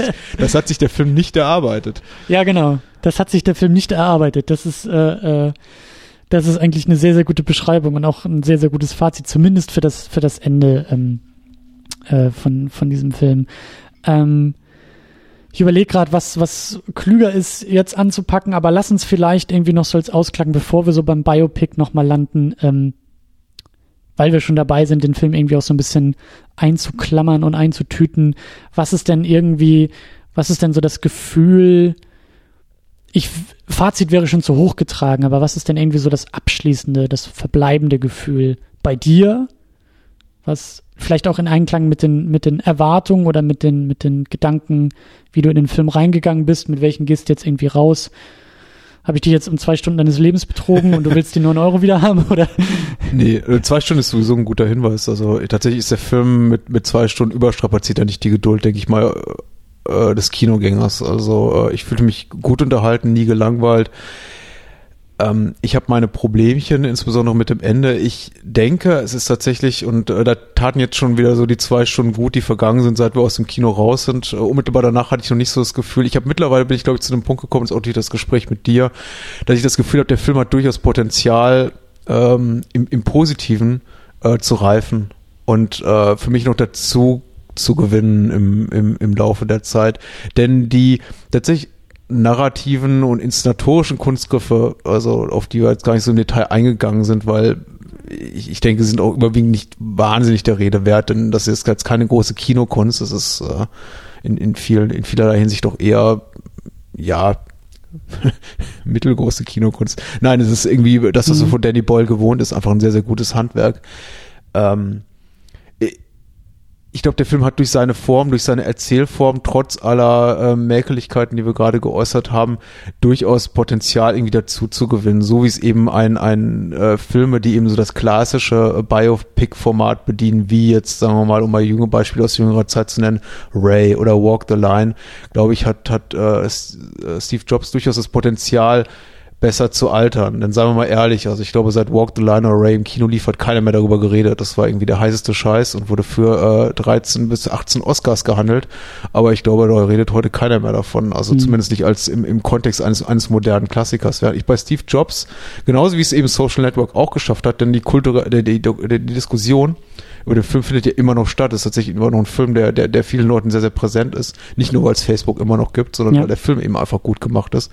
Ich glaube, der Film wird irgendwie äh, das Phänomen Steve Jobs, den aktuellen Zeitgeist und das, die, die aktuell eben gerade trendige Haltung, äh, Steve Jobs über medial zu verwursten, überdauern und ich glaube irgendwie in fünf bis zehn Jahren nochmal richtig auftrumpfen können. Im Moment hat er das eben nicht getan, was man auch an der Haltung der Kritiker sieht, an den Einspielergebnissen. Ja. Ähm, das ist mein, meine persönliche These und also mein persönliches Fazit zur Qualität des Films tatsächlich, dass ich eher positiv überrascht bin. Ich hatte wenig bis gar keine äh, Erwartungshaltung äh, und äh, große Hoffnung bezüglich des Films. Ich sah es eigentlich eher so wahrscheinlich eher als Auftragsarbeit, auch seitens Danny Boyle, der ein Filmmacher ist, der sich immer gerne noch an neuen Genres ausprobiert und ein Biopic oder sowas, äh, äh, semi-biografischer äh, Essayfilm hat er eben noch nicht äh, auf dem Kerbholz. Äh, insofern geringe Erwartungshaltung, positiv überrascht mit kleinen Abstrichen, ja. Ja, bei mir ist es, glaube ich, ein bisschen, äh, ein bisschen andersrum. Ich glaube, die Erwartungshaltung war ein bisschen größer und die Enttäuschung vielleicht auch ein bisschen größer, aber ähm, ich glaube, ich hoffe, das kam vorhin auch rüber, dass bei mir die Neugier überwog und jetzt ja. ist das Ergebnis da und ähm, ich glaube, dass ich so in den nächsten Monaten, Jahren, wie du es auch so schön gesagt hast, so die nächsten fünf bis zehn Jahre, die Frage, wie der Film dann irgendwie überdauert, wie er dann noch rezipiert wird und auch ähm, die wiederholten Sichtungen, die ich mir durchaus vorstellen kann. Mhm. Das ist kein Film, den ich hier mir jetzt irgendwie gleich äh, nächsten Monat nochmal angucken muss oder so. Ähm, aber ähm, ich frage mich auch wieder, wie der in meiner Rezeption irgendwie wächst und altert und ob ich da irgendwie auch, ähm, ob ich diesen Zwiespalt irgendwie noch ein bisschen klarer auflösen kann. Ja, ja. dieses, dieses hochstilisierte Aaron Sorkin Kammerspiel, Schrägstrich Biopic, was da vorwiegt. Ja, also wie, wie, wie, ich kann den noch nicht so wirklich ablegen. Ich kann den noch nicht so, noch nicht so hundertprozentig verarbeitet äh, kategorisieren, äh, katalogisieren und einordnen in die Schublade mhm. und sagen, mhm. alles klar und aus der Schublade ziehe ich ihn in Zukunft wieder raus. Ähm, dazu muss ich mich, glaube ich, noch länger mit dem Film auseinandersetzen, aber ähm, äh, ich mag die These, ich mag diese Beobachtung, dass der sich irgendwie auch aufgrund seiner, seiner Machart, aufgrund seiner, seiner Sorkin-Künstlichkeit, ohne ja. es zu kritisieren, ohne es negativ zu meinen, aufgrund dieser, dieser, dieses, dieses Blickfeldes vielleicht besser, dass der, dass der besser altern wird als, als so manch anderes Biopic. Und ähm, ich bin das ist vielleicht meine, meine, meine größere Enttäuschung, für die der Film gar nicht so viel kann. Ich bin vielleicht immer noch ein bisschen enttäuscht, nicht den Steve Jobs Film gesehen zu haben, den ich eigentlich sehen wollte. Ja, ja also ich habe noch nicht das Gefühl, ähm, wie, wie auch schon erwähnt, ich glaube, das Thema ist jetzt erstmal durch. Ich glaube nicht, dass in den nächsten Jahren da jetzt der nächste Anlauf kommt oder die Fortsetzung zu diesem oder so. Aber ich habe immer noch nicht das Gefühl, oder ich, ich habe das Gefühl, dass diese Biografie und diese, diese diese Person, dieser Mythos und auch diese ganze Firmengeschichte sich für eine sehr, sehr emotionale, sehr, sehr spannende Geschichte irgendwie eignet. Auch Geschichte im Sinne einer, einer, einer ähm, literarischen Zuspitzung äh, ja. eignet und wir aber immer noch nicht das Optimum bekommen haben.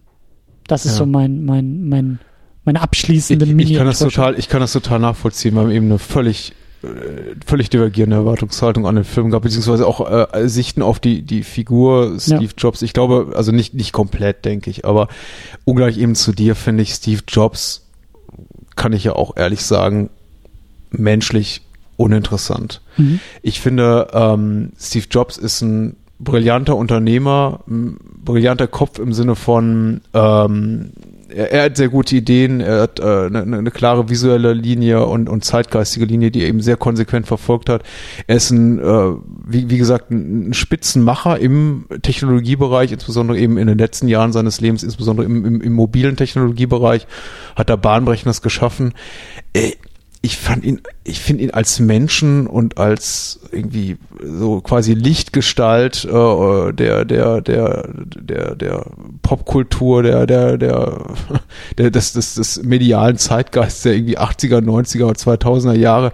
Ich fand ihn irgendwie uninteressant. Ich habe mir die Produktpräsentation in den letzten Jahren von neuen neuen äh, Apple Produkten auch irgendwie immer angesehen, aber ich hatte nie das Bedürfnis mehr über Steve Jobs zu erfahren als als Menschen. Ich habe auch die Isaacson-Biografie gelesen, eigentlich nur, um, um, um, um herauszufinden, wie, wie tickt er so als Unternehmer. Deswegen mhm. habe ich auch nicht, äh, das war vollkommen ironiefrei, als ich am Anfang gefragt, da hast du die ersten Kapitel auch übersprungen. Weil ich ja gesagt, ich habe mich nicht dafür interessiert. Mhm. Ich wollte gar nicht wissen, ob der irgendwie, wie, wie so sein veganer Lebensstil ausgeprägt ist, sondern ob der, wie viel der damals irgendwie zu College-Zeiten gekifft hat. Das hat mich alles irgendwie so wenig, wenig interessiert. Deswegen, äh, was für mich jetzt eben interessant, auch äh, mal äh, ein bisschen einen Blick zu, zu gewinnen auf wenn auch den, den fiktiven Steve Jobs oder auf eine Art von äh, der Steve Jobs Persönlichkeit, wie er eben so als Privatmensch möglicherweise äh, gewesen ist. Insofern konnte ich dann nur, konnte ich dann nur positiv über, überrascht werden. Ähm, aber ja. ich, ich, ich will dir da gar nicht widersprechen. Diese Geschichte interessiert mich auch sehr, sehr stark. Ähm, ich glaube halt, dass man die, äh, dass man die so mit literarischer Freiheit, dass man die eben auch ähm, emotional sehr hoch oder äh, irgendwie unterfüttern kann, aufwerten mhm. kann. Für mich ist einfach Steve Jobs immer noch dieses, dieses ähm, Paradox von irgendwo ein komischer Typ, ein komischer ja. Mensch, ja, der eben diese Firma gründet, rausgeworfen wird, wiederkommt und auf einmal alles richtig macht. So dieses, und das meine ich, ich habe diese, diesen Ansatz in dem letzten Bild nämlich gesehen. Das meine ich so mit dieser, mit dieser Ganzheitlichkeit. Ja, Steve ja. Jobs war muss ein Mensch gewesen sein, der Jahre, Jahrzehnte lang irgendwelche Dämonen mit sich herumgetragen hat, wie auch immer die aussehen. Ob das der Film suggeriert jetzt irgendwie, dass es diese Adoptionsgeschichte ist oder was auch immer. Da, und da sag mhm. ich ja, interpretier da als Autor rein, was du willst, aber nimm das mal doch als, als, als Grundlage und hinterfrag mal, welche Dämonen hat der Typ mit sich rumgetragen und wie kann er sie vielleicht losgeworden sein. Und das, das ist so die, die, die Basic-Geschichte, die mich da so unglaublich fasziniert und die eben dann so ja. symptomatisch anhand dieser Unternehmensgeschichte sich ja auch irgendwie widerspiegelt. Auch das Unternehmen hat ja irgendwie, ist ja irgendwie gestartet, aber ist dann ohne ihn verkommen, um dann wieder irgendwie aufzublühen. Und das, das, ich, ich glaube schon, dass dann, dass da irgendwo spannende Geschichten, spannende Grundlagen für Geschichten irgendwie sind. Ähm, aber äh, ja, äh, du, du, du hast schon irgendwie recht, so, da, da, da. nee, also so dieses, Nein, diese, diese persönliche Geschichte, Steve Jobs, der Mensch Steve Jobs, der, der, den kann man auch extrem ausklammern. Du, das, das ist ja, naja, das ist ja, ist jetzt auch nicht in irgendeiner Form äh, wertend gemeint. Jeder, jeder hat in, a, a, andere Interessen. Ich, äh, und äh, mir geht's eben nicht so und ich weiß, die geht's eben auch nicht so. Wir sind, wir sind, äh, ob, obwohl wir auch, auch in Teilbereichen unseres Lebens äh, Produkte, Apple-Produkte nutzen, sind beide äh, keine Menschen, die am Altar von Steve Jobs oder am Grabe von Steve Jobs niederknien und sagen, hier, wir, wir feiern jedes Jahr seinen Todestag äh, oder, oder betrauern seinen Todestag. Nein, äh, keineswegs so. Aber für mich war eben tatsächlich, ich habe immer, immer so ein bisschen davor gestanden, genau eben, und da ist wieder die, die Sorkin-Parallele, äh, genauso wie ich von einer äh, Person wie von, von Mark Zuckerberg oder eben anderen IT-Schaffenden, Elon Musk und solche ja. Figuren stehe und immer denke so, ich respektiere die Menschen dafür, was sie tun. Das ist äh, ganz ähm, äh, ganz wunderbar, auch teilweise, dass sie uns für, für Produkte checken und damit unser Leben bereichern.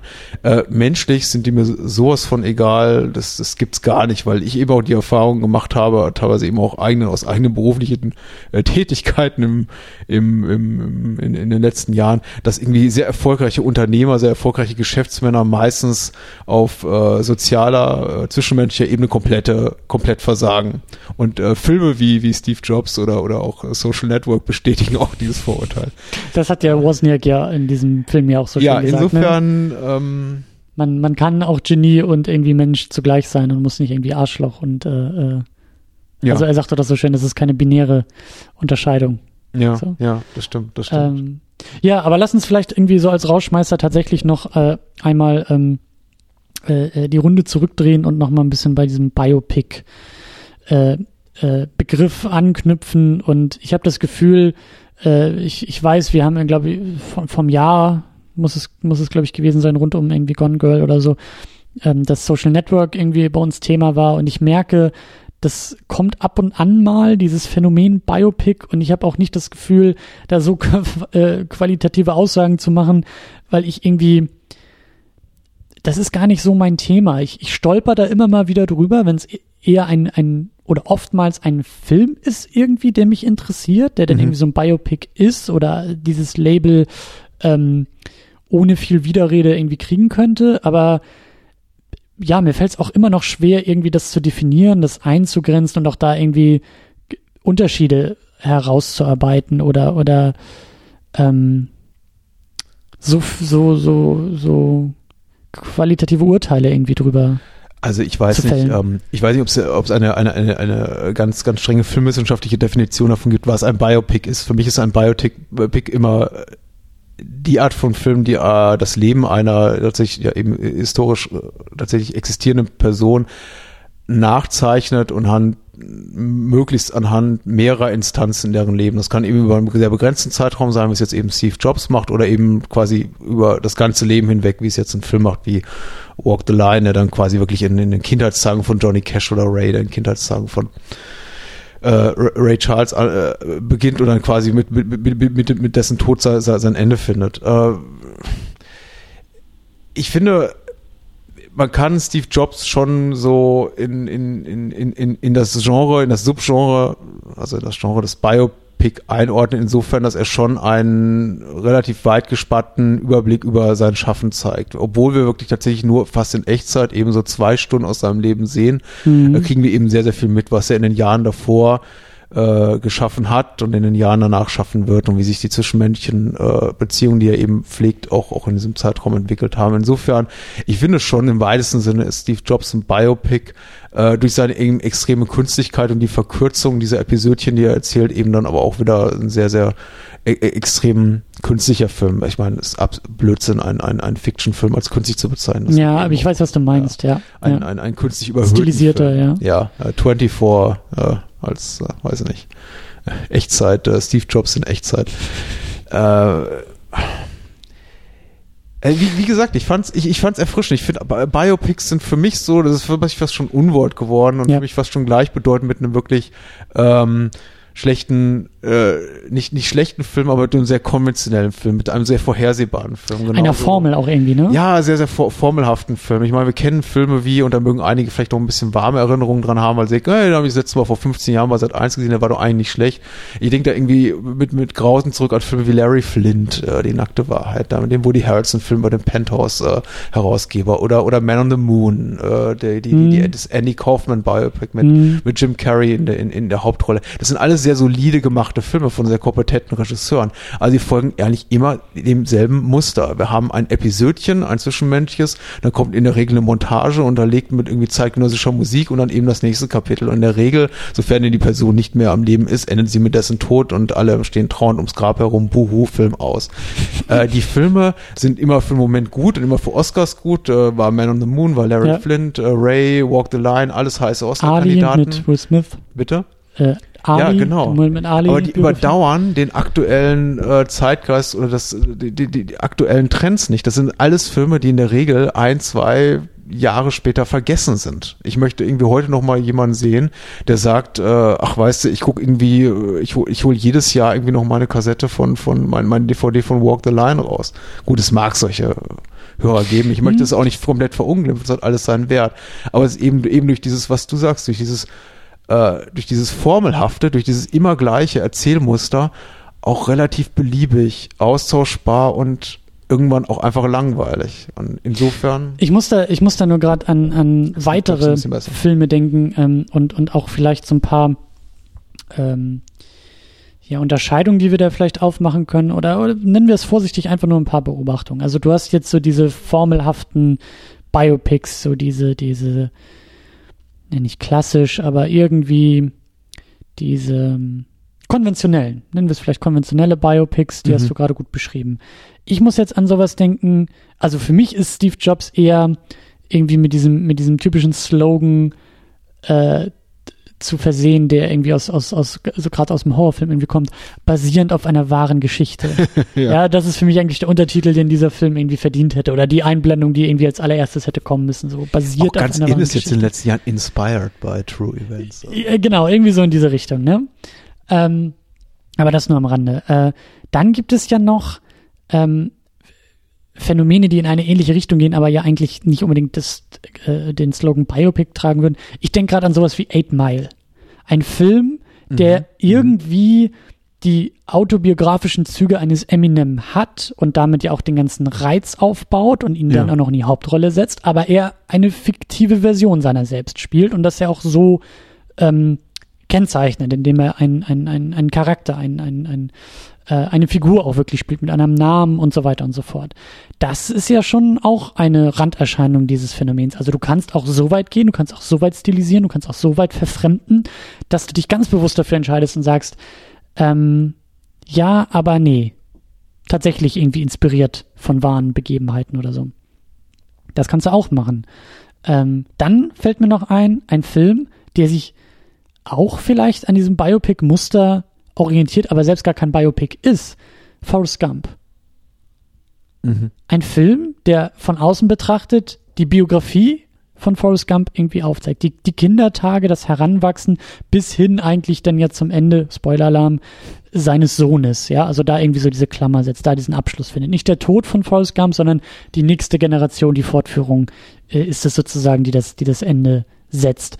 Ähm, Forrest Gump hat ja irgendwie auch seinen Charme daher, dass er sich eigentlich dieses, dieses, dieser Formel bedient, sie aber eben Ja. auch so popkulturell irgendwie auf, aufreizt, indem Forrest Gump ja irgendwie überall dabei war und eher so eine, ein, ein, eine Art Familienalbum irgendwie aufschlägt.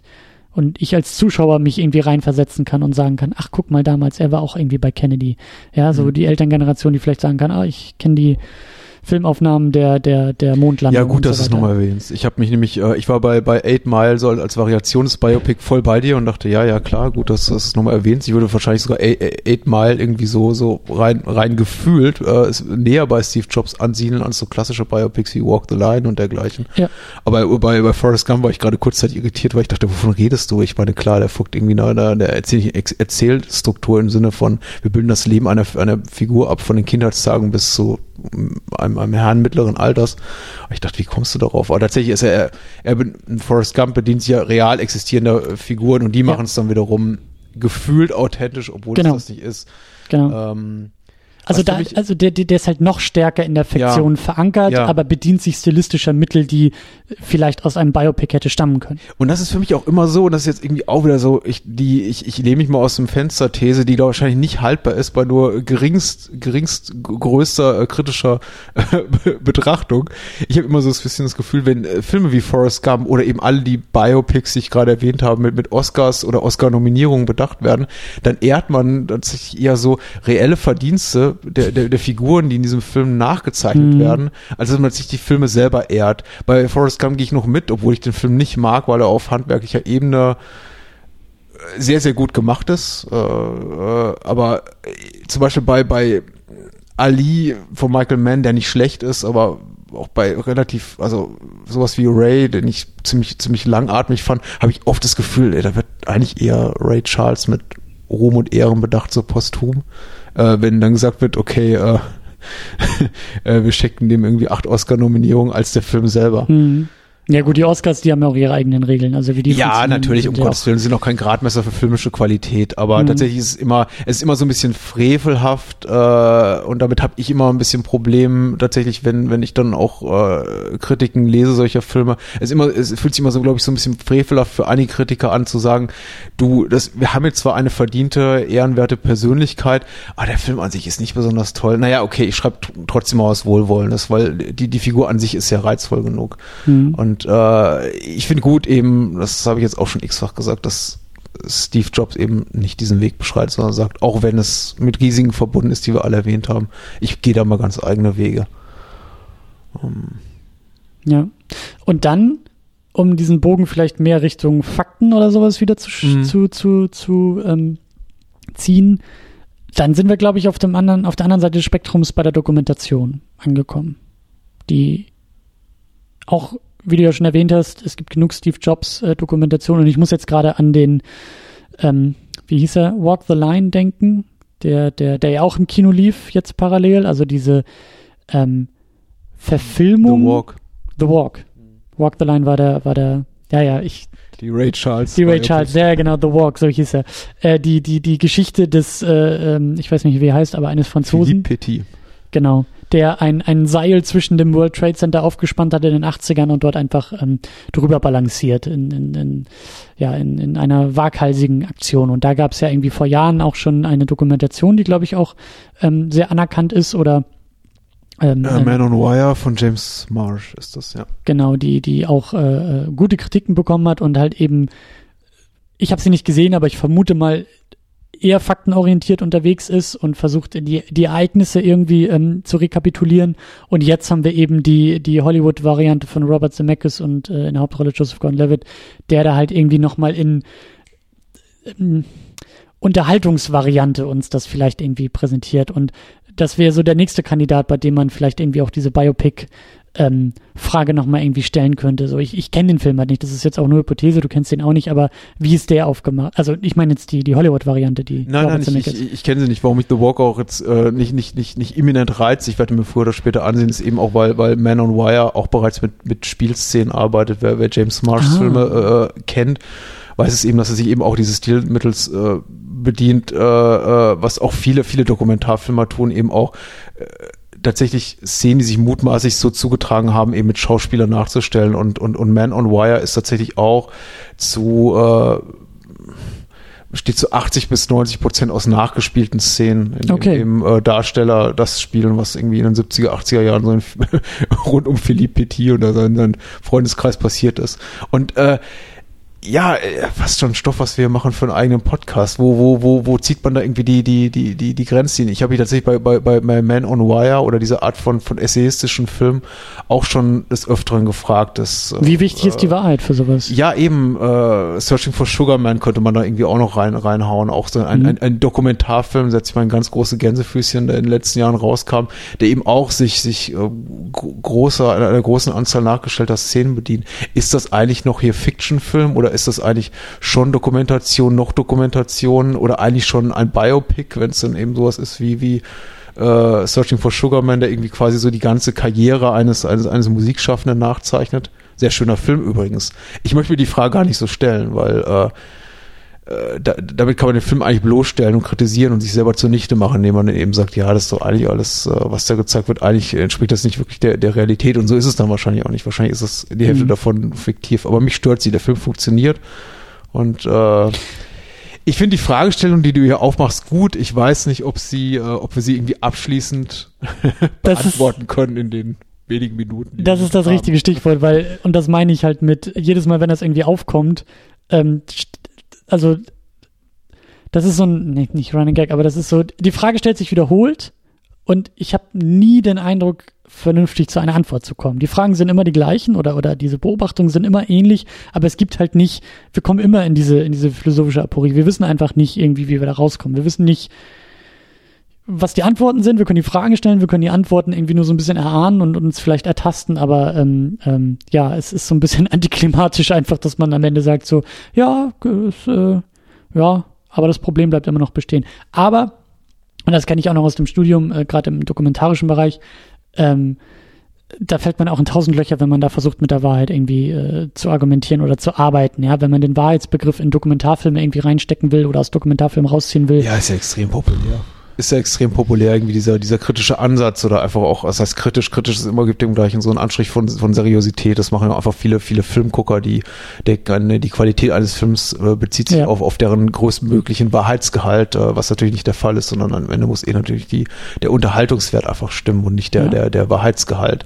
Insofern fand ich schon, äh, selbst zu meinen Studienzeiten, als damals äh, Filme von, äh, die Filme von Michael Moore relativ groß im Kino liefen, wie, wie Bowling for Columbine oder Fahrenheit 9-11, immer den Vorwurf lächerlich, äh, äh, den, Vorwurf Michael zu machen, lächerlich zu sagen, ja, da ist aber einiges doch nicht so ganz äh, wirklich so, so, so, so passiert, wie es hier dargestellt wird, weil ich dachte, Leute, das sind Essayfilme. Da ist ein Mann mit einer ganz offensichtlichen, von ihm kann man halten, was man will, mit der, aber mit einer, mit, mit einer, mit einer politischen Agenda, die Ja. auch von vornherein offenlegt, der sagt, ich will hier quasi ein Argument durchboxen für Standpunkt XY und ich verfolge den mit allen Mitteln.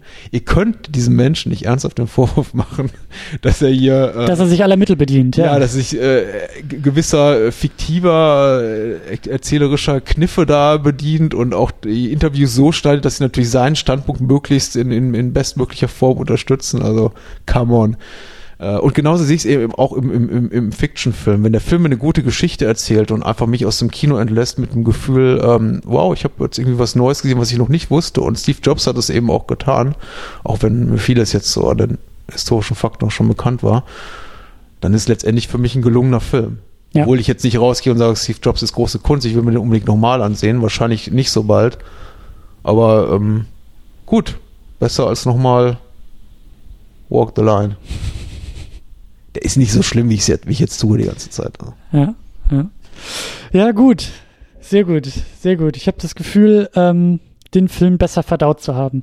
Das ist doch immer so die Hauptsache bei solchen, bei solchen auch sehr unmittelbaren Filmdiskussionen. Wir kommen ja wirklich direkt aus dem Kino. Also ähm, wir hatten noch nicht den Luxus, den irgendwie jetzt lange in uns reifen zu lassen. Aber das war schon mal ein guter, ein guter Anlauf, ein guter erster Ansatz. Und äh, Ja, ist ein guter, sollte, sollte auch Aufforderung an alle, an alle deine Zuhörer, unsere Zuhörer sein, sich irgendwie auch mal irgendwie äh, diskursiv mit, mit Freunden und Kollegen mit über, über Filme auseinanderzusetzen, weil ich das Gespräch jetzt auch sehr äh, anregend fand, weil tatsächlich so ein bisschen ratlos aus dem Kino rausgeschulpert sind. Ich glaube, dir, Christian, ging es jetzt nicht komplett anders. mhm. Insofern, dass wir sagten, ja, ja, was sagt man jetzt eigentlich darüber? Das wird ein sehr kurzer Podcast. ja, Und äh, ich, ich bin jetzt ein ganzes Stück weiter in meinem Filmverständnis des Films und äh, geht mir ähnlich. ich glaube, mir gefällt er sehr, um, um einiges besser, um genau 24 Prozent besser als noch vor zwei Stunden. Sehr gut, sehr gut. Äh, ich, ich, äh, es hat ein bisschen was von, von Therapiesitzungen gehabt, was wir gemacht haben, aber auch das ist Oh ja. wichtig, auch das ist gut und noch, das ist berechtigt. Ähm, genau, dann lass uns hier langsam den Abschluss finden. Äh, weitermachen äh, und weiter hören können wir ja auf jeden Fall äh, bei dir und bei euch im Bahnhofskino, bahnhofskino.com, bei allen möglichen Plattformen wie iTunes und ihr seid bei Stitcher und ihr seid auch in den populären Podcast-Apps und Verzeichnissen und im Internet und man findet euch am aller einfachsten eben über bahnhofskino.com und äh, uns findet ihr natürlich bei secondunit-podcast.de mit einem Link auf bahnhofskino.com und mit Links auf all euren Plattformen und Netzwerken und Konten und äh, ähm, ja, ähm, am einfachsten ist doch immer noch dieses Internet, diese URL und dieses trotz äh, geschlossener Systeme, die uns Steve Jobs da irgendwie gebracht hat und äh, End-to, äh, wie hieß es, End-to-End äh, äh, Abschluss, bla. Darfst du mich nicht fragen. Es flog aber immer so durch den Film. Auf jeden Fall, äh, so, macht einen Browser auf, geht auf die Internetseiten und Ja. da findet ihr alle Links und alle Hinweise. Ähm, gut, dann machen wir zu und äh, sehen und hören und äh, schreiben uns demnächst dann wieder in diesem Internet. Ja, danke für die Einladung, Christian. Das war schön. Vielen Dank. Ciao.